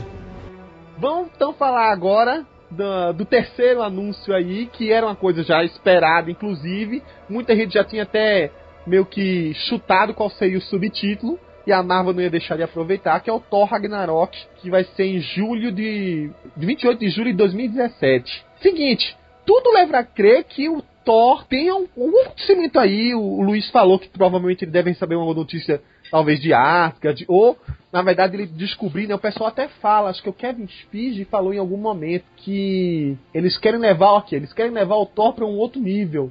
E a gente pega ele em Vingadores Era de Ultron, uma coisa que impacta muito ele, é, para ele seguir o caminho dele para a fase três. Ou seja, ele, na verdade, sai, talvez, de, desse Vingadores Era de Ultron antes do final, para talvez resolver isso aí. Eu acho que eu li em outro lugar também, acho que deve ter alguma notícia no site, eu vou até linkar, que diz que ele, ele, ele é o único Vingador que percebe que tem uma outra ameaça por trás de todas as que estão aparecendo. Então talvez ele tenha até um lance com a Joia do Infinito, e ele seja talvez o primeiro Vingador ciente da, do poder das Joias do Infinito. Ele é o único dali que teve algum contato com outras, outras entidades, né, cósmicas, né? O mais próximo que tem além dele foi o Stark, quando subiu lá aquele buraco de minhoca pra atacar aquele míssil, e mesmo assim ele ficou perturbadíssimo. Eu não sei se eles vão seguir é, linearmente, né, igual eles fizeram no, no Thor dois, que é a continuação direta dos Vingadores. Eu acho que eles vão fazer alguma coisa tipo assim, vai ter passado algum, algum tempo, o Thor já vai chegar lá, já vai ter tudo isso pras picas, ou tá a caminho disso. Não sei se o Loki vai ser o principal vilão, talvez ele no início queira ter dado uma de, de rei e por ser um, um fraco, um merdão, acabou deixando as coisas chegarem a um ponto péssimo. E aí provavelmente essa questão que você falou aí de ter uma outra ameaça externa e tudo mais, se os Asgardianos foram até lá o... o colecionador para deixar uma das joias com eles, porque não outras entidades poderiam ir também a Asgard para tirar alguma satisfação ou correr atrás de alguma coisa ou simplesmente querer destruir por destruir, entendeu? Porque a gente viu é, pou- pouquíssimos reinos nos dois filmes, que foram são sete reinos, não são? Eu, eu, nove. Tem, são nove. Nove. São, são nove, nove reinos contando com Midgar, que é a Terra. É, nove são atrelados aos portais. Isso não quer dizer necessariamente que ele não tenha outros, entendeu? Uhum. Na Marvel mesmo, agora inventaram de colocar um décimo aí, que é a Terra da Ângela. Ai, meu Deus. Mas esquece. Mas enfim, talvez seja uma ameaça dessa, né? Talvez seja... Eu acho que vai ser alguma coisa voltada, relacionada com Thanos indiretamente. E eu acho que esse filme vai terminar... Na verdade, eu não tenho muitas perspectivas, mas eu acho que o, o, o filme vai ser ponte direta pro Desafio Infinito lá, pro, pro Infinity War. É, eu acho que eles vão colocar, digamos assim, a posição do Thor como, digamos assim, o, o vingador principal nessa trama pra Infinity War. Pensava que no começo o próximo filme do Thor fosse com a, o Surtur, alguma coisa que adaptasse a série de Surtur do Walt Simonson para os cinemas. Mas, mas sabe que pode ser? Na verdade nem é o Walt Simonson, é da própria lenda mesmo, né? Mas sabe que ainda pode ser, Paulo? Se você olhar direitinho, essa ideia que o Luiz falou de o Loki não ter governado direito e Asgard estar nas ruínas, meio que bate com a história de Surtur, porque o Surtur só invade Asgard porque o Odin tá dormindo, né? Não dormindo, dormindo, vocês me entenderam, né? Ele tá naquele sono eterno de Odin, né? o, Felipe pode, o Felipe pode ter entendido errado. E aí acontece... Não, eu, não eu, eu tô cagando e andando pro Thor. Mas então... O, então pode ter, rolar, digamos assim, não exatamente ao pé da letra, mas algumas referências sim ao Ragnarok, n- não só da Marvel, mas o Ragnarok lendário mesmo. Essa história, agora é pena que não, não colocaram personagens já importantes pra isso, né? Tipo, o Balder não existe na, no universo da Marvel, que era importante pro Ragnarok, e por aí vai, né? Agora ia ser, ia ser foda se eles conseguissem, se eles... desse um jeito de introduzir o Bill Raio Beta nesse meio tempo, sei lá, algum alienígena que o, que o Loki tenha conseguido manipular pro cara ser um substituto do Thor em Asgard. Ra- Rapaz, deu você um mesmo me disse que o Bill Raio Beta tá lá no, na coleção do colecionador, cara. Ah, é mesmo, esqueci. Mas, cara, o, ele saiu de lá, né? A coleção explodiu, ele pode ter ido pra qualquer outro canto agora. É, não sei. Essa foi, pra mim, só foi um easter egg, não teve... Cara, depois tem o... o casulo do Adam Warlock lá, cara. Isso, essa, aquela coleção era importante, ainda mais porque o grande salvador do universo estava lá. Eu, eu não vi o Falcão de Aço ali, não. Cara, isso eu achei... isso eu achei bem foda de aparecer o Adam Warlock ali, cara. Ele, ele vai ser fundamental. Ele tem que ser fundamental, cara. Ele é muito foda. É, nesse filme novo do Thor, cara, talvez a gente tenha uma presença de outro... Um personagem que apareceu rapidamente nos Guardiões da Galáxia, que foram um trechinho lá que eles mostraram nos Celestiais. Sim. Sim, e, sim, com certeza. E, e talvez eles tenham uma relação com essa ruína, né, do, do mundo dele, que a gente tá supondo que é por conta do título. É, deu a entender, né, que o, os Celestiais eram, digamos assim, os, os verdadeiros portadores das joias, né, os originais ou os criadores, né, pela aquele pequena introdução que o, que o colecionador fez, né, o... Isso. O Tavenan, né, como é o nome do, do colecionador, eu agora me esqueci o nome. O Lulu Santos. É, o, exatamente. Cara, eu acho que vai, deve seguir essa linha, acho que ele deve aproveitar muito dos elementos do... principalmente do, do arco do Surtur, do Walt Simons. O, o Thor também já teve o próprio Ragnarok na Marvel, né, o que foi, foi paralelo à saga A Queda, né, e assim, cara, pode ser que, assim, pode ser também que, também dá pra utilizar aqueles elementos, daquela, daquela história que saiu até em Graphic Novel, né, do, do que ele, ele, ele, ele, ele, o Thor é o, o comandante de Asgard, ele não consegue nem mais levantar o martelo. E, mas vai mostrando meio que assim, que aparentemente, né, mesmo mostrando poucos reinos, o, o dava a entender que Asgard era meio que mandava nos outros, nos outros, nos outros reinos, né? Então pode ser que com a ausência do Odin, o, o poder central, né, que é Asgard, começa a ruir, aí os outros reinos começam a, a querer... É... mas poder, mas começam, né, a dar coisa, uma rebelião, própria, né? Uma, uma rebelião, né? O, é, o, na verdade o... já houve isso no momento em que aquela coisa da conta quebrou e, e eles, justamente foi a ideia, né, de, de Thor ir pra Terra recuperar o Tesseract pra ele ter um jeito de caminhar entre os outros nove reinos. Porque tava uma, uma confusão, né? Sem a, digamos assim, a administração dos Asgardianos, eles estavam quebrando um pau um com o outro e pulavam pra cá, outro pra lá, e não tinha solução. Nem preciso de um outro vilão, o próprio Loki no comando, ele tende ao caos, né? Então, é, mas ele... eu, eu acho que, que essa ideia do, do Surtur ainda de algum jeito... Não, acho que também é perfeito. Vai ainda mais, ainda mais que se, se, a gente, se a gente levar o, o filme do... Doutor Estranho vem, vem antes, né? Então provavelmente vai abordar todas essas, essas, vamos dizer, essas dimensões infernais que não, não, não, apare, não apareceram ainda. Por exemplo, acho que tem, um, tem muitos pontos que pode ser que sejam abordados pelo Doutor Estranho que podem resultar, né, nessa coisa. Inclusive até o próprio, até o próprio Surtur pode dar, dar as caras, né? Do Surtur é aquele Muspelheim, né? Um negócio assim? Isso, Muspelheim. É Monsterheim. É, não sei como é que falaria. É, pode ser que o Dormammu e o Surtur e o Mephisto seja um reino nesse estilo, que seria o um inferno pra gente. Pra dizer que esses outros reinos nunca apareceram no universo cinemático, se eu não me engano, eles apareceram no prequel do Thor Mundo Sombrio, que a Marvel considera como canônico, né? No prequel do Thor? É, aquelas, aquelas revistas prequel que eles fazem de vez em quando. Ah, é, essa uhum. Eu cheguei a ler ainda, tá lacrada até hoje. Ela vai, é, é assim, não, não tem nada demais na história, mas tem uma frase do, do, do Tony Stark quando eles estão em Nova York impedindo a invasão. O roteirista, ele manda um negócio assim: pô, você parece aqueles caras do Game of Thrones, só que com raios. Aí ele, o que, que é Game of Thrones? Ele mandou assim: ah, é igual você. Imagina, imagina você, é isso.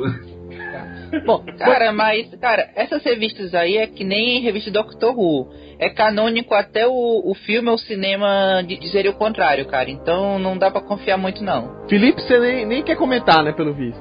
Não, eu quero que o Thor vá pra puta que pariu. Pode ser que esse filme do Thor também seja um... um vai ser, na verdade, um justificativo também pra ele não aparecer na Guerra Civil. Mas é uma coisa que eu tava aqui pensando. E os seriados? Não só o Agents of S H I E L D, mas o Demolidor e os outros. Será que eles vão entrar, vão ter episódios, pelo menos no, nesse contexto de Guerra Civil?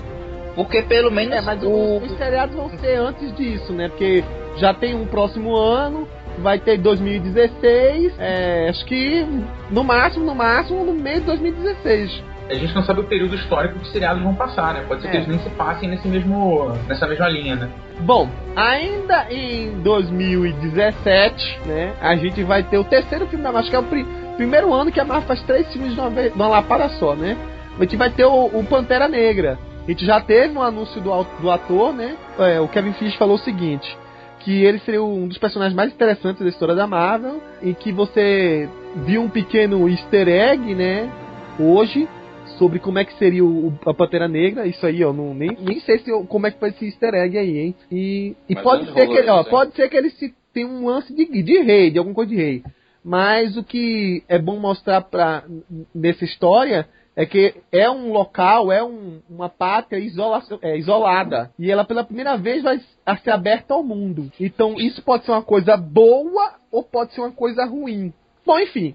É, o, o que mostra interessante é o seguinte: vai ter uma aventura, acho que é o, o primeiro personagem assim da Marvel Studios... É, negro, que, que é pelo menos que a gente tem ideia nos quadrinhos, acho que foi ele mesmo, né? Ou foi o Falcão, agora eu tô meio perdido. Será, será que ele tava falando? Foi ele, foi ele. Foi, foi ele, ele, né? E aí ele ganha finalmente um filme solo, né? Vale lembrar que nos cinemas ele não é o primeiro, tá? Que o Blade foi talvez o primeiro personagem da Marvel de destaque nos cinemas. É, no trailer, o mais provável do personagem do Andy Serkis ser, pela barba, pelo jeito da camisa, é ser o Ulysses Claw, que futuramente viria a se tornar o Garra Sônica, né? E isso acho que até ajuda, de alguma maneira, a já, ele já tem um vilão pro filme dele, né? Confesso pra você que eu não sei muito o que esperar desse filme. Eu acho que, pelo que eles estão falando, ele vai ser estratégico pra, pra, pra esse novo cenário que a Marvel vai inserir, né? Mas eu não consigo enxergar como é que ele se conecta nesse, nessa expansão cósmica que a, a Marvel tá querendo fazer, né? Que você tem aí o, o próprio Vingadores, que já vinha com isso, o Guardiões da Galáxia, a Capitão América. Eu Marvel. Acho que eu tenho uma ideia, cara. Eles estão colocando ele pra no futuro ele dar uma chave de braço no surfista prateado. Vocês não leram essa história, não? Acho que não. Obrigado por lembrar isso da... Obrigado por me eu, lembrar eu vou, disso. Eu vou ler, apagado. Linkar isso pro Felipe e pro Luiz. É, não, é... Pantera Negra, um simples humano, já rendeu o surfista prateado. Não pode ser isso. Porque o surfista prateado ainda tá lá com a Fox. Mas acho que a Fox libera só pra... Ele vai, ele vai dar uma chave de braço no Thanos com a manopla. Pronto. É, pode ser. Aí... É, mas eu acho que ele vai virar Vingador, cara. De algum jeito colocaram o filme dele, mas ele vai ser um dos Vingadores. Junto com a Capitã Marvel, junto com o... o... o Homem-Formiga, e quem sabe mais é uma galera. É. Cara, se bobear até o Demolidor vai estar tá no na Guerra Infinita, cara. Ah, não sei, eu já estamos extrapolando demais. Eu conheço muito pouco do Pantera Negra, o pouco que eu li foi daquela revista mensal dele, desenhada pelo, pelo Romitinha. Do Reginaldo e... Handling? Isso. Nossa, você conheceu um Pantera Negra muito maior que o Batman, cara. Ah, cala a ele, boca, ele cara. piscava, ele piscava, o Batman chorava. É, cara. Ah, nós, coitado dele. Pô, foi, foi nessa época que ele deu a chave de braço no... no Você não tem ideia de como ele foi supervalorizado nessa fase.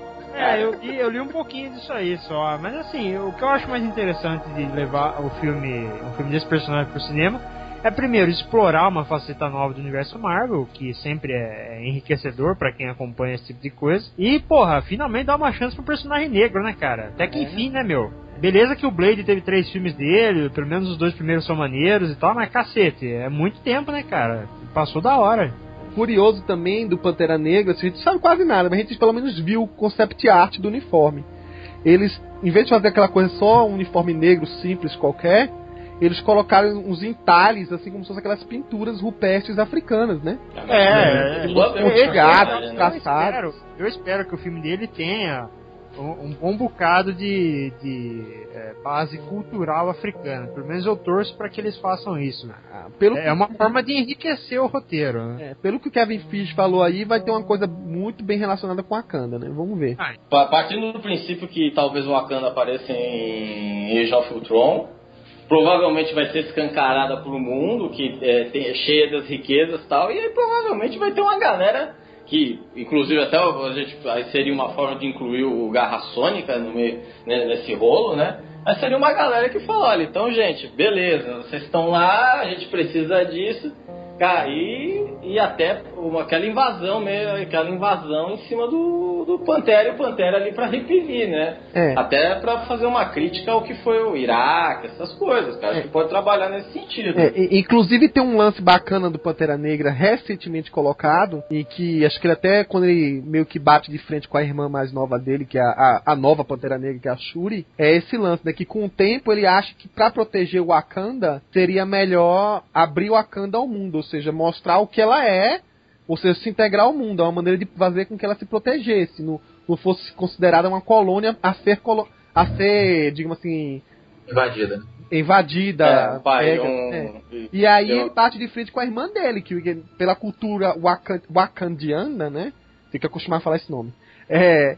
O pessoal lá, ele não, é meio xenofobista, eles não querem gente de fora ali. Da mesma forma que foi os Inumanos, né? Por muito tempo, sempre recluso, recluso, recluso. Aí uma hora eles falaram, não, quer saber de uma coisa? É, eu vou mostrar como é que a, que, como é que a raça inumana age e coisa. Provavelmente pode ser isso, mas eu, eu acho que vai ser nesse sentido. O Wakanda vai ser escancarado, o próprio, a própria aparição talvez no Pantera Negra nos filmes, principalmente do Capitão América, vai expor... Ainda mais, provavelmente, isso vai gerar um problema dele como líder, né? E sempre teve aquela coisa de sempre se manter isolado, escondido.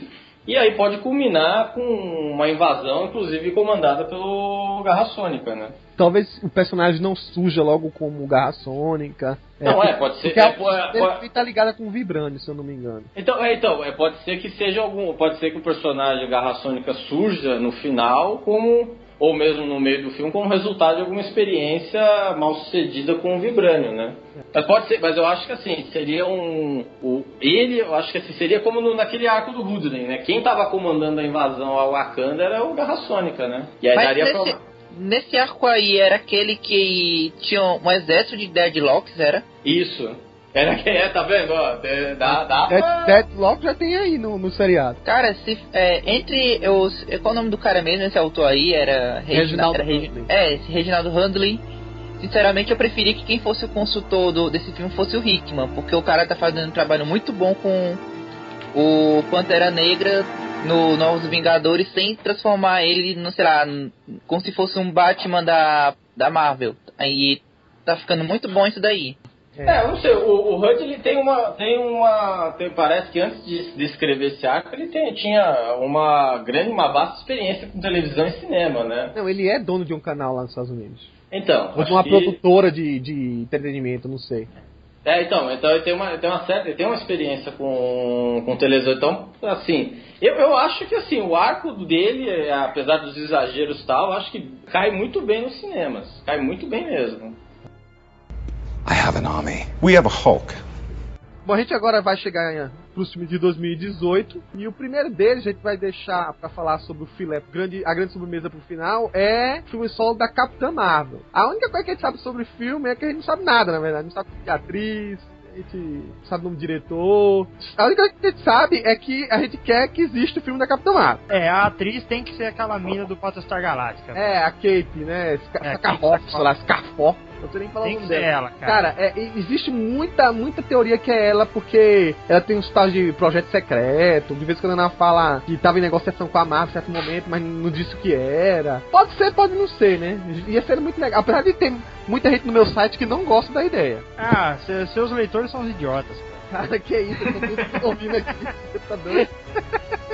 Uma coisa que o Kevin Feige falou é que ela vai manter essa história de ter a origem dos poderes com base cósmica, ou seja, a gente vai ter aquela, provavelmente aquela coisa de Kree, de ela ter sido bombardeada por uma tecnologia Kree. E só que ele diz que as aventuras dela vai ser muito ligada à Terra, vai ser muito terrena, ou seja, ela não vai pro espaço agora, nem se encontrar com Guardiões da Galáxia, como muita gente esperava. Tem gente que acha que também que ela pode ser que apareça não como uma heroína, mas como uma capitã do militar do exército mesmo, como Carol Danvers. Já agora em Vingadores Era de Ultron, né? Esse boato persiste desde que o filme começou. Afinal, o próximo, acho que foi o próprio Joss Whedon falou que ia ter quatro presenças fortes femininas lá. É, talvez ele esteja mantendo esse segredo, né? Por fora isso, a gente não sabe mais nada do filme. Ah, cara, eu não tenho muito a acrescentar. A não ser a, o mesmo que eu disse sobre o, o Pantera Negra, eu tenho a dizer sobre a Carol Danvers. Também já passou da hora de ter um filme estrelado por uma mulher, né, cara? Pois é.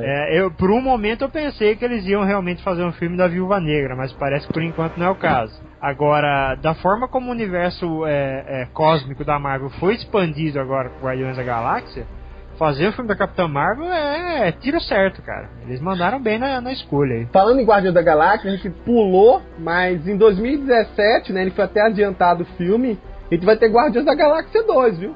A gente só não comentou porque, na verdade, esse podcast a gente tá mais interessado em falar sobre os novos, né? É, sim, sim. E, e aí, enfim, a gente vai ter muito chão ainda pela frente pra discutir essa história dos Guardiões. Mas, o voltando à história da Capitã Marvel, tem, tem todo, todo um lance Kree meio que relacionado. Eles já foram introduzidos no universo, sim, através dos Guardiões da Galáxia. Tem uma coisa ali ligada com, com a gente da shield. Então é bem provável que...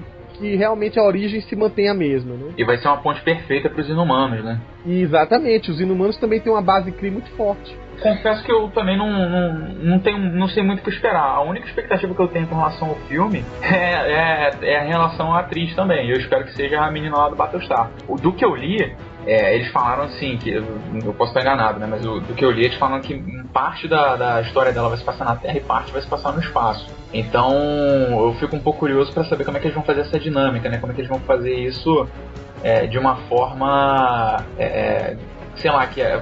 Ou, ou não, não acabe causando uma impressão ruim no espectador, igual foi com Lanterna Verde, por exemplo, apesar de que esse não é o, o principal problema do filme, né? É, pois é. É, na verdade, como já quebrou um pouco desse lance de, de cósmico com Guardiões da Galáxia, eu acho que esse nem é o principal problema. Só o problema é, é fazer um, um roteiro com uma heroína em que não fique estereotipado.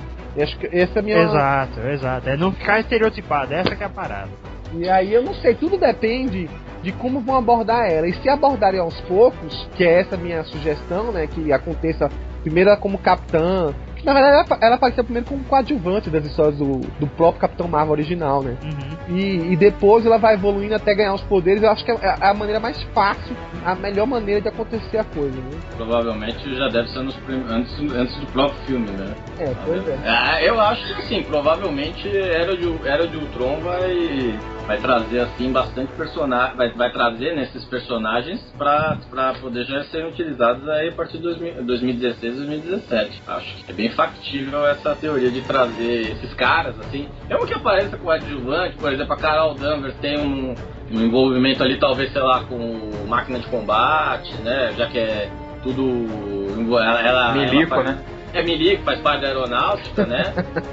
É, eu acho que é possível, dá, daria pra, daria pra é, introduzir a personagem aí, e aí, sei lá, ela foi exposta, é, ela é mais um resultado dessas mutações, dessa exposição a, a, a esses elementos Krees, a esses, as próprias joias, né, que aí depois é pra ganhar os poderes. É, né? Pode ser que ela, ela siga a mesma linha de origem dos gêmeos, né? Exatamente. A gente não uhum. sabe ainda como é que os gêmeos foram criados, mas é... é bem fácil, de repente, durante a Era de Ultron, ela seja uma das vítimas, assim. Eu não sei, não, não, eu tô especulando, né? Assim, duas coisas que eu, pelo menos eu espero é que haja alguma menção ao Marvel. Sei lá, nem que seja... ele tenha sido o agente que deu os poderes pra ela, de alguma forma. Que mostra ele morrendo, mas morrendo de uma forma digna e ela... Não, mas aí não, aí não. Tomara que não seja assim, não. Eu vou ficar muito triste, cara. Assim. Cara, eu, vou, eu vou lembrar Lanterna Verde, cara. Pois Pô, é, você é desse jeito. Aí, ó, aí, ó. É absurdo da vida, mas porque a grande questão é que a Capitã Marvel atual, até pelo nome dela, ela tá seguindo um legado. E o Marvel é um personagem importante na história da dele. da Marvel, então era bom pelo menos que ele tivesse uma menção respeitosa nessa história, entendeu? Olha, já pensou se o Capitão Marvel é aquele Kree congelado lá na, na Será dos Vingadores? Olha, é possível, cara. Olha, é uma boa. É possível. É bom, tô... Tô brincando aqui, mas sei lá. Na verdade, eu acho muito difícil como é que os Krees vão... Das duas, uma. Ou ela ganha os poderes durante o filme, no Capitão Marvel, que ficaria meio ruim, na minha opinião. Ou, de alguma maneira, ela tem esse contato com... seja por experimento, seja com o próprio alienígena, como o Paulo tá sugerindo aí, antes. Agora, onde isso se encaixaria antes, eu não sei. Da, da, talvez, talvez daria pra fazer, que nem foi mais ou menos feito na apresentação, para dar as proporções, as adaptações, como foi feito em aquela minissérie do Warren Ellis, né? Do, da, do, do, do Ultimate, né? Que o Capitão Marvel era um agente que estava infiltrado. Então é, aí, sim, provável, sim. Pra, aí provavelmente dá para desenvolver, também daria para desenvolver. Você apresentaria o, o Kree Marvel, né? É, eu Talvez... espero que não seja nada de nave caindo e ele entregando um anel pra ela, né? Pelo... Não, também não, pelo amor de Deus. Mas assim, que, que pode ser uma linha mais ligada a... E na verdade o Capitão Marvel, mesmo do meio-meia, ele era meio que um infiltrado mesmo, né? Uhum. Só que ele tinha uma missão depois de... Quer dizer, ele ganhou essa missão depois de ser o protetor da Terra. O Marvel, ele era um dos grandes nêmesis do... do Thanos. A primeira saga clássica do Cubo Cósmico se passou do, nas histórias do, do Capitão Marvel. Então, como a gente tem o Thanos como sendo o grande vilão da fase três, seria bom que, que isso pudesse ser correlacionado. Já que a gente citou de, falou de Inumanos, outra coisa que a gente não tem a mínima ideia do como vai ser é o filme dos Inumanos. Cara, é, é, eu não tenho a mínima ideia de como é que vai ser esse filme. A gente tem uma distância. É a franquia que vai bater de frente com o X-Men. É, pode ser, né? Na verdade, é a, a intuito de fazer isso nos cinemas é colocar uma versão, digamos assim, de... fácil de explicar, de vários poderes, vários personagens com poderes diferentes surgindo. E na própria Marvel, nos quadrinhos, tá acontecendo assim, né? Os Inumanos estão por aí agora, né? Estão por Não, aí. E você, é, você imagina, e você imagina que o clima vai ser tão X-Men que já vai ter passado a Guerra Civil, talvez as pessoas já estejam um pouco receosas com esses seres poderosos, então vai ser um prato cheio pra Marvel criar a versão dele do, dos X-Men, né? A gente tem várias sugestões, bicho. A gente pode ser que seja aquela... o cerne que a gente falou dos gêmeos aí, ser a base dos humanos. Pode ser que seja, na verdade, o cerne seja lá em Agentes da S H I E L D, onde a gente sabe que tem aquele lance relacionado com o Kree, e que tem uma droga, e que ela deixa as pessoas estranhas. Então, na verdade, a gente tá... A própria Sky, né? A própria é. Sky, a origem da Sky. É, a gente acha que a Sky, que o pai dela seja um inumano. Na verdade, tem aquele lance do pai dela ser um monstro, né? Se transformar, perder o controle e tal. Então, é, são muitas especulações, mas o que a gente sabe é o seguinte. É, na Marvel, os quadrinhos dos Inumanos, eles têm uma base, sabe, muito peculiar. O, o, desde o começo, né? O Jack Kirby criou aqueles, aquelas ideias, os poderes completamente diferentes. Stan Lee introduziu aquela coisa que se chama de caixas, bem estranho, né? Que até meio... meio ousado pra época, né? Porque ele tem esse negócio de nós somos a raça superior, os melhores são dessa raça, os que são medianos são meio que os que não prestam, e tem então uma raça é, acelebrada praticamente que só serve a gente é, como escravo mesmo. Então é um negócio meio, meio pesado o, o clima, né? A, a é, política é, de, política de eugenista escravocata, né? É, exatamente. O, o Kevin Feige comentou uma coisinha só sobre esse filme. Ele falou o seguinte: nesse filme vão ser introduzidos dezenas de, de personagens no universo cinematográfico da Marvel.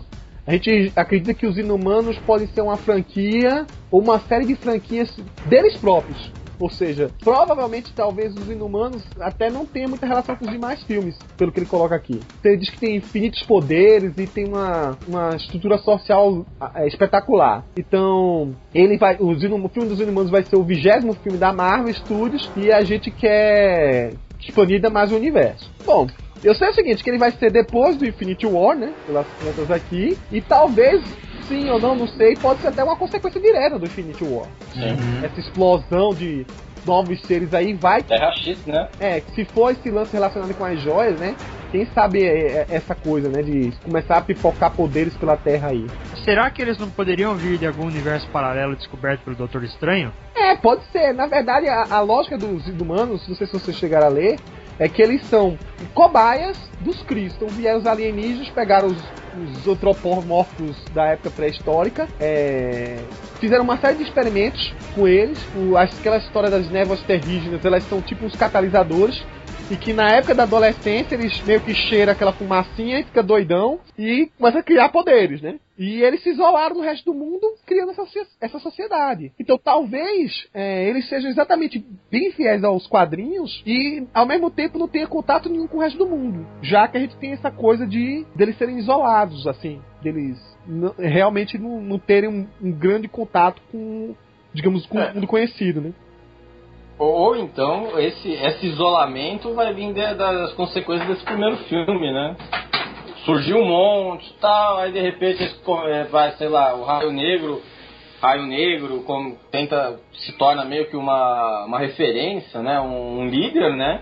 E aí parte, vamos dizer assim, eu, eu, assim, a impressão que dá, inclusive até pelo, pelo que tá, que tá saindo da série nos Estados Unidos, é montar um grupo que meio que similar aos X-Men mesmo, né? Então é uma, para discutir até, até, com, até aqueles mesmos é, problemas que são muito ligados à temática dos X-Men. Então seria aquela, aquela, vamos dizer assim, foi, foi o caminho que a Marvel encontrou, né? Foi criar, foi fortalecer, né? um, um um grupo, né, que já existe faz muito tempo, mas nunca foi, foi destaque, né, nas, nunca foi um grupo, vamos dizer assim, top igual os X-Men, mas agora, pelo que, que a gente vê, o investimento que está sendo feito com os personagens, né, está seguindo mais ou menos esse caminho. Acho que deve ser essa nova franquia, vamos dizer assim, de, de porte, de força. É, é, lembrando que, assim, é, apesar de ter todo esse lance de medo que o resto do mundo tem dos personagens, o, o, os Inumanos são bem diferentes dos X-Men, tá, gente? Assim, inclusive, eles têm uma civilização própria, eles têm costumes próprios, eles têm uma, é, uma mitologia própria, tá? Os X-Men são humanos que um dia descobrem que têm poderes. Os Inumanos, na verdade, a essência toda é eles terem poderes. Eles querem um dia ter poderes e se descobrirem pra ver em que nível eles alcançam na sociedade deles, entendeu? Como consequência direta do, do Infinity War, vai rolar algo parecido com o Terra-X, que, e vai rolar algo que tá, que tá acontecendo hoje, quem lembra, quem, é, quem tá... Não precisa ir muito longe, não, né? É, não, é o que tá rolando já mais ou menos no, hoje no, no, no, no universo das revistas, né? Agora, resta pois... saber como é que vai ser essa, essa organização, até porque eu li por aí, tanto os, os gêmeos, né, os... Mercúrio e a Feiticeira Escarlate já se enquadrariam nesse, nesse grupo, né? Não, mas eu acho que não. Eu acho que uma coisa vai ser diferente da outra. Muito provavelmente não vai ser esse sistema de castas, essa mitologia dos Inumanos clássicos, já que os próprios Inumanos dos quadrinhos estão se aproximando muito mais do contexto dos X-Men, de serem pessoas normais que um dia se descobriram Inumanos, quando o Raio Negro faz aquilo no final do Infinito. Aí por causa disso, muito prova- provavelmente, eles podem pegar esse contexto do, dos X-Men e misturar com o contexto de, dos Inumanos clássicos. E eu não sei como realmente como é que tá a revista hoje em dia, então eu não posso imaginar como seriam os enredos. Mas uma aposta que eu faço é que se a Marvel for, se os produtores forem tão inteligentes como eles estão sendo, o máximo que vai ser o novo Loki. Cara, a gente tá bom de vilão, porque cada novo filme da Marvel vira um sucesso, no Soldado Invernal que eu diga. Imagina o Max no cinema, né? Imagina o Maximus conversando com o, o Groot no cinema. É, eu acho que a Marvel vai querer aposentar os X-Men, vai chamar o Bryan Singer pra dirigir esse filme. Não, pô, peraí, pessoal. Aí já chutou bola. Eu aposto. Aí você faz eu chorar, cara. E ainda, e ainda vai chamar o Hugh Jackman pra ser o Raio Negro, só pra dar uma zoada. Ah, aí você acabou com tudo. Não, eu, eu acho que o filme tem um potencial grande pra encabeçar a fase quatro da Marvel, até porque a gente não sabe o que vai vir daí, né? E ele tá no finalzinho da fase três. Então provavelmente ela, o, o, o que vai vir depois de é, Infinity War, que pra mim, é, que a gente vai falar agora, mas que pra mim vai matar uma cambada de gente, eu acho que os Inumanos vão ser uma saída pra eles continuarem com esse universo de, de, de super seres, né? De uma outra, é, vamos dizer assim, com uma outra abordagem. É, eles mesmo colocaram aqui que eles querem que seja uma franquia até à parte, sabe? Talvez não misturem tanto com Vingadores, não, ou com o resto do universo Marvel. O que seria é, bom, é, né? Pra não deixar é, não, o negócio é, tão grande. Marca o final, né? Da, da fase, dessa fase, né? Eles, né? Felipe, vai lá. Ah, cara, Inumanos eu não conheço bulhufas, cara. Eu só espero que seja maneiro. Cê, eu cara, quero saber. Você no... tá perdendo um filé da Marvel, cara. Não, eu tô ligado. Acho que a única coisa que eu li de Inumanos foi aquela, aquela parada que a Panini lançou uma vez da Marvel, que era edições menores, sabe? Você ah, pegou até um pior daqui. vai, vai ler a minissérie do Jay Lee com... Paul Jenks, cara. Paul que Jenks, cara. Ah, já ouvi aquilo falar. Lá, aquilo lá é material que eu, quando eu viajei pra Orlando, eu comprei encadernado de edição especial lá, porque... merecida. A Panini tá demorando, tá demorando pra lançar agora, isso aqui. Agora eu quero saber como eles vão fazer um protagonista que não fala nada. Isso me, me deixa... Ah, pera lá, né? Você cara, não nos zoa porque o Groot até hoje é o personagem mais marcante do... Não, não, não, peraí, peraí, peraí. O Groot não é protagonista, ele é um coadjuvante. Eu tô falando de protagonista. Aquela, aquele personagem com que o público tem que se identificar. Como eles vão se identificar com o mudo? Carlitos é o quê? Ah, vai... O Raio Negro vai ser o Charlie Chaplin, né? Eu, eu acho, cara, que vai, vai, vai ser bacana, eu acho, cara. Acho que vai ser... E vai dar pra trabalhar a, a questão, pô... Ele, ele, eu não sei como é que ele vai virar o líder da, da, do negócio, né? Mas é, pode até ser que ele já... Pode ser que, como consequência, até já Infinity War já mostre a comunidade inumana pronta.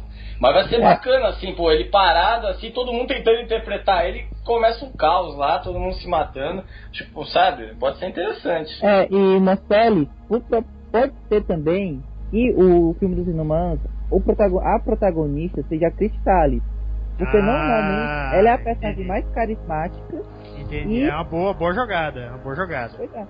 Vai ter uma personagem feminina forte como protagonista e o cara pode ser um personagem mudo, que justamente é como ele é. Ele é mudo e ele passa essa imagem de ser impessoal, que você às vezes não sabe o que ele está pensando direito. É, acho que o, fi- acho que o filme pode trabalhar mesmo. O filme, a, a Crista, ele ser a, a visão do tele, telespectador do, do filme, né? Acho é, que a, ela, ela mesmo tem um rolo com o Mercúrio, enfim, tem muito... É isso que eu ia falar, durante um tempo... Durante um tempo ela foi Vingadora também, não foi? Foi, ah, sim, foi. foi. Não foi a melhor das fases, mas... Ah, sim, mas dá pra fazer uma boa conexão aí, né? Ah, sim. Bom, e agora chegou a hora da gente falar do, talvez, do filme mais esperado desde que surgiu Vingadores um, né? Tipo, a gente viu o, o rostinho dele virando, dando uma risadinha sutil... A gente viu já um, um papel mais proeminente em Guardiões da Galáxia... E aí foi anunciado em duas partes, Vingadores Infinity War...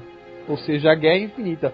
Completamente, né, baseada na, na, na jornada das joias do infinito, cara. A adaptação acho que não vai seguir nem, nenhuma coisa nem outra, né? Não dá pra adaptar igualzinho ao que a gente tinha lá. Mas assim, o que a gente sabe é que, até pelo perfil do, do trailer, né? Eu não sei se a Marvel vai conseguir, até a gente publicar esse podcast, disponibilizar o trailer oficial, né? Do filme, do, dessa Infinity War. Mas a gente viu e confirmou até que a gente tem quatro joias do infinito. A gente tinha o Éter, que provavelmente é a joia da alma. E tinha a joia do poder, que aparece em Guardiões da Galáxia. Tinha o Tesseract, que provavelmente é a joia do espaço, né? Já uhum. que ela transporta as pessoas. E tinha muita gente que dizia que não, que sim, que não. E tem sim, realmente foi confirmado para esse trailer. A joia da mente, que era aquela joia do bastão do Loki. Então a gente já tem quatro das seis. E aí fica a grande expectativa, né? De onde vão surgir as próximas e como é que vai ser trabalhado tudo isso. Espera que Joss Whedon seja o diretor dessa parada, né? Já que ele tava... Não, já tá confirmado, não tá não? Já tá confirmado. Ah, é? Então pronto. Sim, tá confirmado. É, é. é sucesso garantido. Né? Sucesso garantido. Na verdade, ele tá sendo um grande regente de todos os filmes Marvel, né? É. Dá um pequeno probleminha, ele aparece lá pra consertar. Cara, assim, não tem o que dizer. O que ele tá dizendo mais sobre... Enfim. Olha, cara, eu como, como entusiasta desse, desse lado cósmico da Marvel aí, que eu acho muito maneiro, eu espero que, apesar de, de saber que a adaptação não vai ser fiel, nem deve ser, na verdade, é, que tenha, pelo menos aí, os personagens considerados centrais da, da grande saga do infinito, que são o Adam Warlock, o Drax, o Doutor Estranho, né? Essa galera toda que se envolveu diretamente com o Thanos e tudo mais, né? Eu quero muito ver, ver, ver essa galera saindo no palco com ele, porque eu acho que faz todo sentido, sabe? Não, é, e o curioso é que a gente viu que tinha Capitã Marvel no meio dessa parada de dois mil e dezoito, né? Mas como o filme só termina em dois mil e dezenove, o que impede ela aparecer no final do filme, né? É claro, com certeza. É, então a gente, na verdade, é, tem ideia seguinte, tipo, o, o ator do Drax viu que além dele ser contratado pra, pra, guardi, pra Guardiões da Galáxia dois, ele realmente foi contratado pra Vingadores. A gente até achou, especulou que esse, essa saga dos Vingadores seria em duas partes, mas assim, né? Guardiões da Galáxia três continuando em Vingadores três. Mas acho que ficaria meio ilógico, meio estranho. E do jeito que tá, ficou muito bom.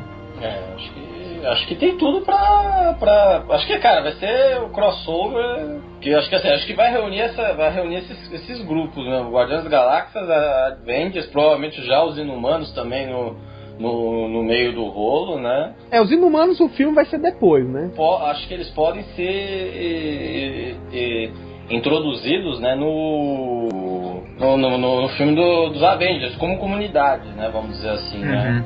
Uhum. E, e, e eu acho que eu acho que assim, acho que além do, do material da, da Joias do Infinito, acho que eu acho que eles vão aproveitar muito dessa, dessa saga que tá saindo aqui agora, que é Infinito mesmo, né? É, a própria Infinito também tem um pouco de Joias do Infinito, né? Que tá saindo aqui. Isso, a gente é. tava sempre naquela dúvida se aquele capataz do Thanos se era aquele Corvus Glaive, né? Que ele uhum. acabou o Ronan torcendo o pescoço dele, mas aí a gente não sabe se realmente é ele ou não. Mas é provável que o Thanos tenha esses generais, né? Mas afinal, o Thanos desde o começo, os quadrinhos também eram assim, né? Ele tinha agido através de, de subalternos, né? Sim. Foi o caso do Ronan, foi o caso do Loki. Ele só tá mandando a, a galera agir na frente pra catar as joias, pra depois ele ter acesso ao é, algum, é, algumas joias estavam com ele, né? Que ele, vamos dizer assim, perdeu, né? Que seria, por exemplo, a da mente, né? Sim. E, o, e a do poder, né? Não, a do poder não, a do poder tava presa lá na... É, isso, é. No lugar do... do... Do, é, mas a, aparentemente pegou, ele, né? tinha, ele tinha pelo menos, ó, acho que a, a, a da mente estava com ele, né? Que ele deu pro Loki. Eu não sei qual que vai ser o grande plano dele, qual, qual que é a coisa, se ele vai, se vai, vai trabalhar essa questão do Arauto da Morte, né? Essa, essa parte aí. Isso já deu a entender, né? Não, ele, tem um, ele tem um negócio de cortejar, contra, é, cortejar com a morte, né? É, uhum. a, a frase que o subalterno dele falou lá. Eu, eu, eu, eu, eu sinceramente quero, cara, é, isso eu puxo até o que a gente falou aí anteriormente dos outros filmes, sobre a possibilidade de aparecer entidades cósmicas como a Genidade, é, o Tribunal Vivo e tudo mais. Eu, eu espero que mais do que a participação de todos os heróis, dos Vingadores, dos Guardiões da Galáxia, dos Inumanos e tudo mais, eu espero que essas entidades também tomem parte, porque... Se a Marvel já mostrou algumas delas, a gente já viu algumas coisinhas ali rapidamente dos Celestiais no Guardiões da Galáxia, e existe a possibilidade deles aparecerem em outros filmes aí, como a gente conjecturou antes, cara, eu, eu acho que vai ser um filme assim, meu, pra cair o cu da bunda, sabe? Joss Whedon vai ter muito trabalho pra segurar esse forninho aí, cara, porque vai ser foda. É, pois é. Luiz, quer falar alguma coisa aí, sua expectativa aí do filme? Eu quero falar que o Joss Whedon deve estar ganhando dinheiro pra caralho, porque o... o... Só, quando eles anunciaram esse monte de coisa, cara, as ações da Marvel dispararam. E ele, e, e ele como mente pensante, ele virou, na minha opinião, ele virou um cara muito mais estratégico pra Marvel do que o, o, o Kevin Feige. Que, assim, Não querendo desmerecer ele, mas é porque foi o que vocês falaram. Ele tá sempre metido lá, ele refez algumas cenas lá do, do Thor, Mundo Sombrio, deu alguns palpites do Capitão América. Então ele tá se tornando um cara tão importante pra construção dessas, desse universo quanto o, o, o próprio chefão lá, né? Agora, eu acho que vai ser do caralho, cara. E eu acho que vai morrer uma cambada de gente aí que tá com de mimimi pra fazer... Pra fazer mais filme e tudo mais, eu acho que eles já vão passar o rodo aí. É, talvez o Capitão América, eu acho que ele talvez morra aí, né?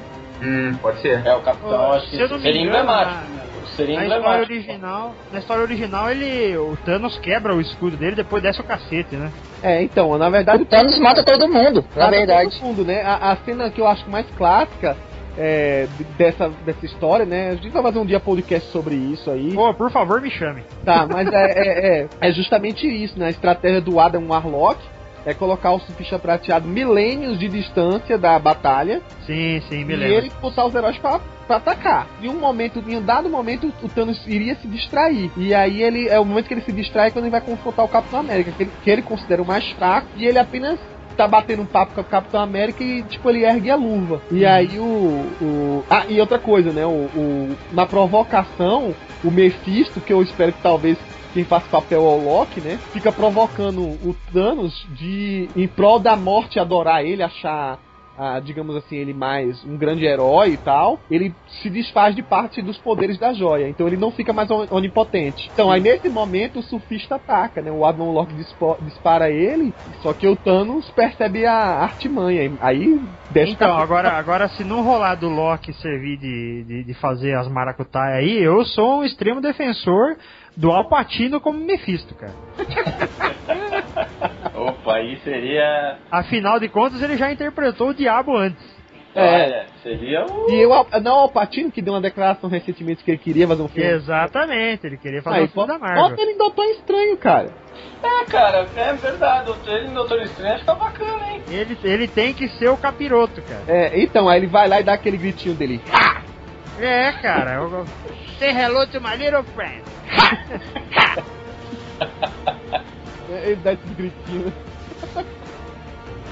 If we can't protect the Earth, you can be damn well sure we'll avenge it. Antes de terminar, eu quero fazer um, um Marvel versus D C aqui com o Felipe Morselli. Opa!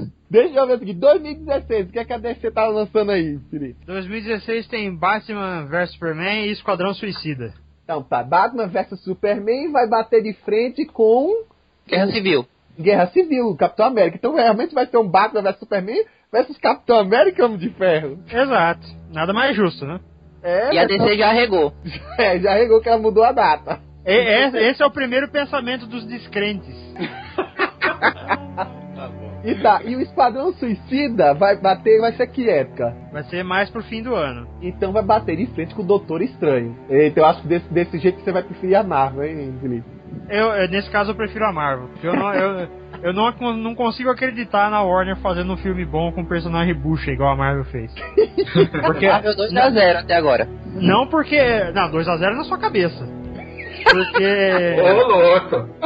Porque eu, eu não acredito... Eu vou falar isso aqui, eu já falei isso no Comic Pod, eu vou deixar isso gravado aqui também. O Ben Affleck vai ser o melhor Batman da história, cara. Vamos nos surpreender, né? Na verdade é aquela velha história, né? Quando a gente não espera porra nenhuma de uma coisa boa. Eu acho que vai ser foda pra caralho, cara. Bem África, cara. Vai, vai, vai, ser o Batman, vai ser o Batman do Frank Miller, cara. Vai ser porrada na cara e... Exato, e exato. Você, tipo assim, ele faz o que ele quiser, entendeu? Vamos lá, dois mil e dezessete, quais são os filmes? Temos Mulher Maravilha. Quando? Vai ser o primeiro? É, em junho.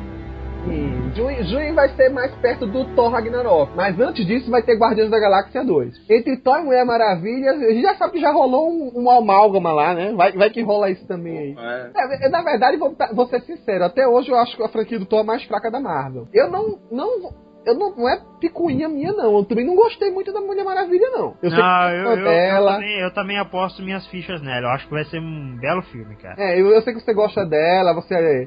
Toda hora posta uma foto dela, fazendo dancinha, tá? Ah, até, até parece, né? Tá, tem mais algum em dois mil e dezessete? Tem a Liga da Justiça. Quando? Vai ser em novembro. Eita, pau a pau, sabe com quem? Com Pantera Negra. Pantera Negra, cara, vai humilhar. Vai! Não. E aí, o Pantera Negra, né? O Pantera, Pantera Negra vai estar naquela fase. O Pantera Negra vai, vai, vai varrer a Liga vai da dar Justiça. Vai dar uma chave de braço e todos os da Liga ao mesmo tempo. Então, pô, ele vai... O Batman Cara, vai ficar coitado. Só, fa- só falta os vilões do Pantera Negra e seu Esquadrão Supremo. Aí fudeu tudo, né? Aí ia ser uma piada muito engraçada, cara. Não, mas aí vou ser sincero, cara. Eu acho que o Pantera Negra não tem a pretensão de ser um mega filme feito por Vingadores, nem Capitão América, por exemplo, que tem sido, assim, um, um mega blockbuster. Eu acho, eu, acho, eu acho que o primeiro Pantera Negra vai seguir mais um... Assim, a, acho que a aposta dos caras é ir naquela linha do Thor e do primeiro Capitão América. Mas pode ser que o, o segundo, do segundo em diante seja uma, uma baita franquia, cara. É, na verdade eu tô chutando aí, mas assim, realmente, se a franquia do, da D C, ao se juntar e virar essa Liga da Justiça aí, é, é, é, e for um negócio que tiver realmente bem integrado, vai... É, tá lembrando que assim, eu acho que o Morselli deve estar tá pondo muita fé no negócio, né? Mas enfim. Ah, cara, é um filme da Liga da Justiça. Ela vai comer o Pantera Negra na janta. É, eu, eu, com certeza tem tudo pra isso. Mas também se não fizer, viu, Morselli? Ah, não, se não fizer, eu fecho Terra Zero. Aí eu desisto mesmo. Cara, vai ser um filme da Liga eu, da Justiça compro, pelo Zack compro, Snyder. Eu compro Terra Zero. Ó, fica à vontade. Mas assim, eu, eu também tenho uma boa expectativa, né? Vai ter Lanterna Verde, pelo menos? Vai, vai. Ah, bom. John Stewart ou Hal Jordan? Aí, isso, isso eles não quiseram falar. Bom, vamos pra, pra dois mil e dezoito agora. A gente tem já o, o Vingadores em maio, né? A primeira parte. E depois tem a Capitã Marvel em julho. E vocês aí? Aqui a gente vai ter o Flash em março e o Aquaman em julho. É, Aquaman com Capitã Marvel. É, dá a Capitã Marvel, né? Não tem nem nada. Dá o Aquaman, sei, né, cara? É óbvio. Não, mas o Aquaman é aquele The Rock? Não, vai ser o The Rock, cara. É o Khal Drogo. É o Khal Drogo. Nossa, ele vai falar? Ele vai ter, ele vai ter fala? No, no... é, mas, mas ele teve... Ele vai falar Atlante. Ele teve um visual bacana, né? Mas vão pintar ele de louro também? Eu também... acho que eles vão deixar igual aquele Aquaman dos anos noventa, que tinha um gancho na mão e era barbudo, sabe? Ah, ou então ele perde a mão no decorrer da história, né? Ele também, é, é uma possibilidade. Ele não é muito forte pra ser Aquaman, não? Eu acho que ele é perfeito pra Aquaman. Não, acho que assim, ele tem, em termos de físico, cara, acho que ele tá, tá, tá, tá... Acho que ele, assim, dá pra fazer um bom Aquaman, mas eu acho que, acho que a aposta vai ser na Capitão Marvel, na minha opinião, né? Cara, levando-se em conta que eles vão usar as primeiras histórias do Jeff Johns com Aquaman como base pro filme, eu acho que vai funcionar bem pra caralho. É, mas a minha pergunta é o seguinte, ele vai andar com um cavalinho marinho, assim? Tomara! Bom, e aí? Eu, eu, acho que, eu acho que vai ter. Eu acho, cara, eu acho que vai ser um filme, cara, que vai estar cheio de referência aos super, super amigos, cara, esse filme. Pô, tomara, tomara. E aí a gente tem pra dois mil e dezenove, além da segunda parte dos Vingadores, a gente também tem Inumanos. Só que Inumanos vai ser em novembro. O que é que tem do lado da D C? Do lado da D C tem Liga da Justiça e Shazam. Liga da Justiça de novo, Liga da Justiça onde? Quando? É, em junho, parte dois. Ah, então não vai bater bico com Vingadores. E não. O Shazam? Em abril. Abril? Ih, vai levar um couro dos Vingadores. Ah, o Vingadores vai em maio? É, vai estar tá meio ali. É um mês, é um mês de diferença. É. E a D C continua depois disso? Que a Marvel continua. Só continua, tem mais dois filmes. Quais? Pra dois mil e vinte, tem Ciborgue e Lanterna Verde. Puta que eu pariu. Puta, Ciborgue, cara. Cara, é, são esses filmes que têm a chance de ser os mais legais, essa que é a verdade. Assim como o Pantera Negra, por exemplo. Mas o, o, o Lanterna é continuação? Não, não, o Lanterna vai ser reboot. Certeza? Absoluta. Poxa, eu adorava lá o, o Ryan Reynolds. Sei, sei que você adorava.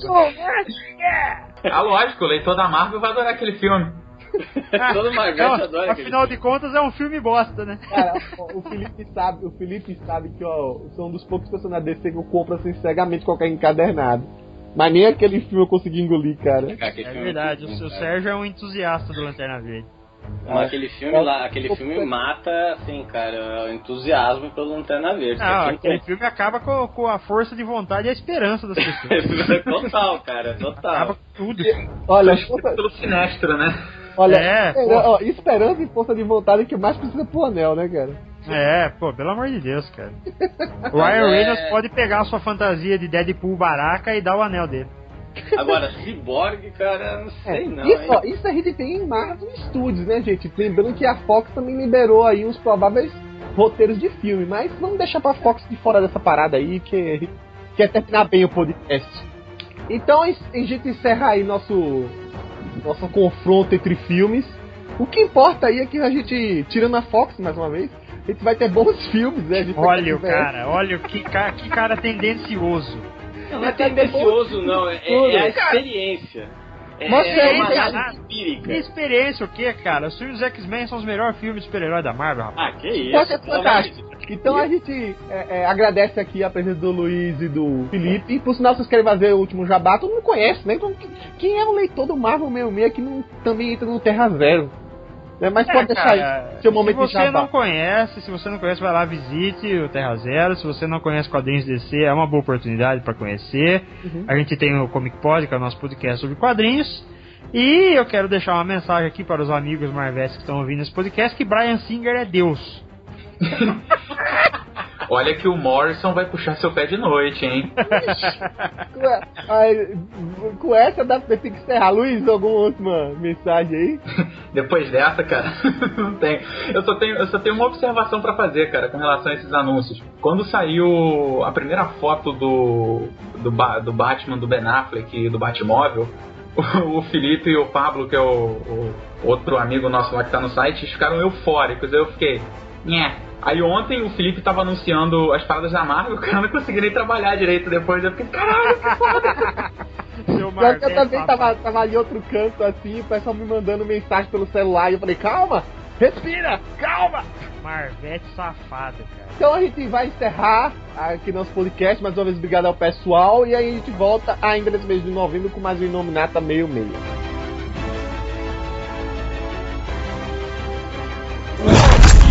Enough! You are all of you beneath me.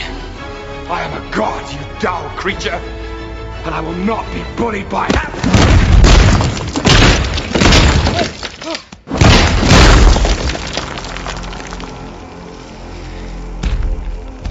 Puny god.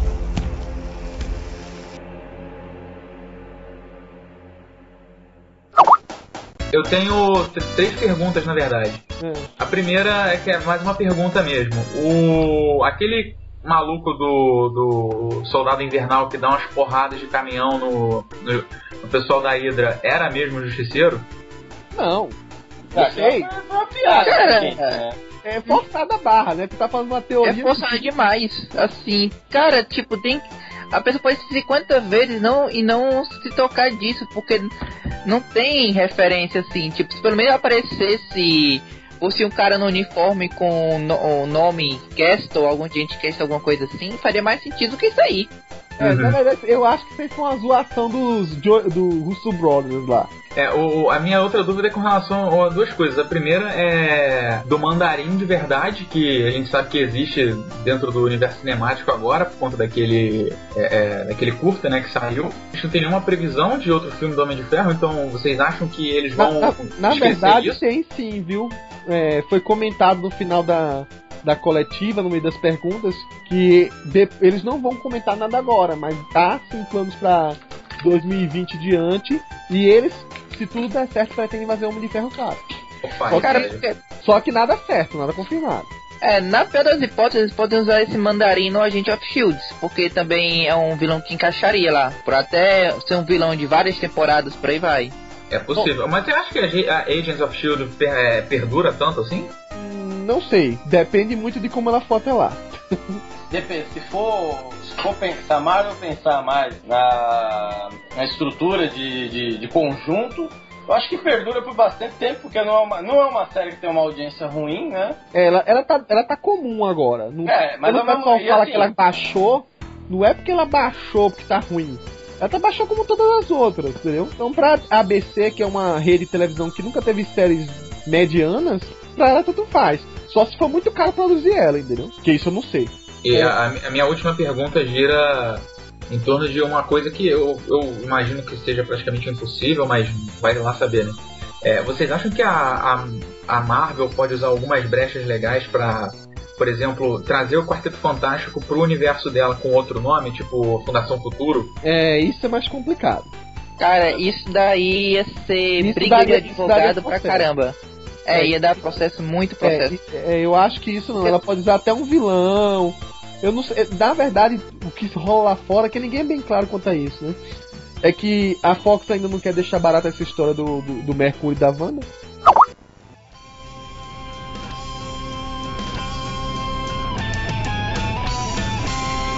Este podcast é um oferecimento do site Universo Marvel seiscentos e dezesseis. Acesse w w w ponto marvel seiscentos e dezesseis ponto com.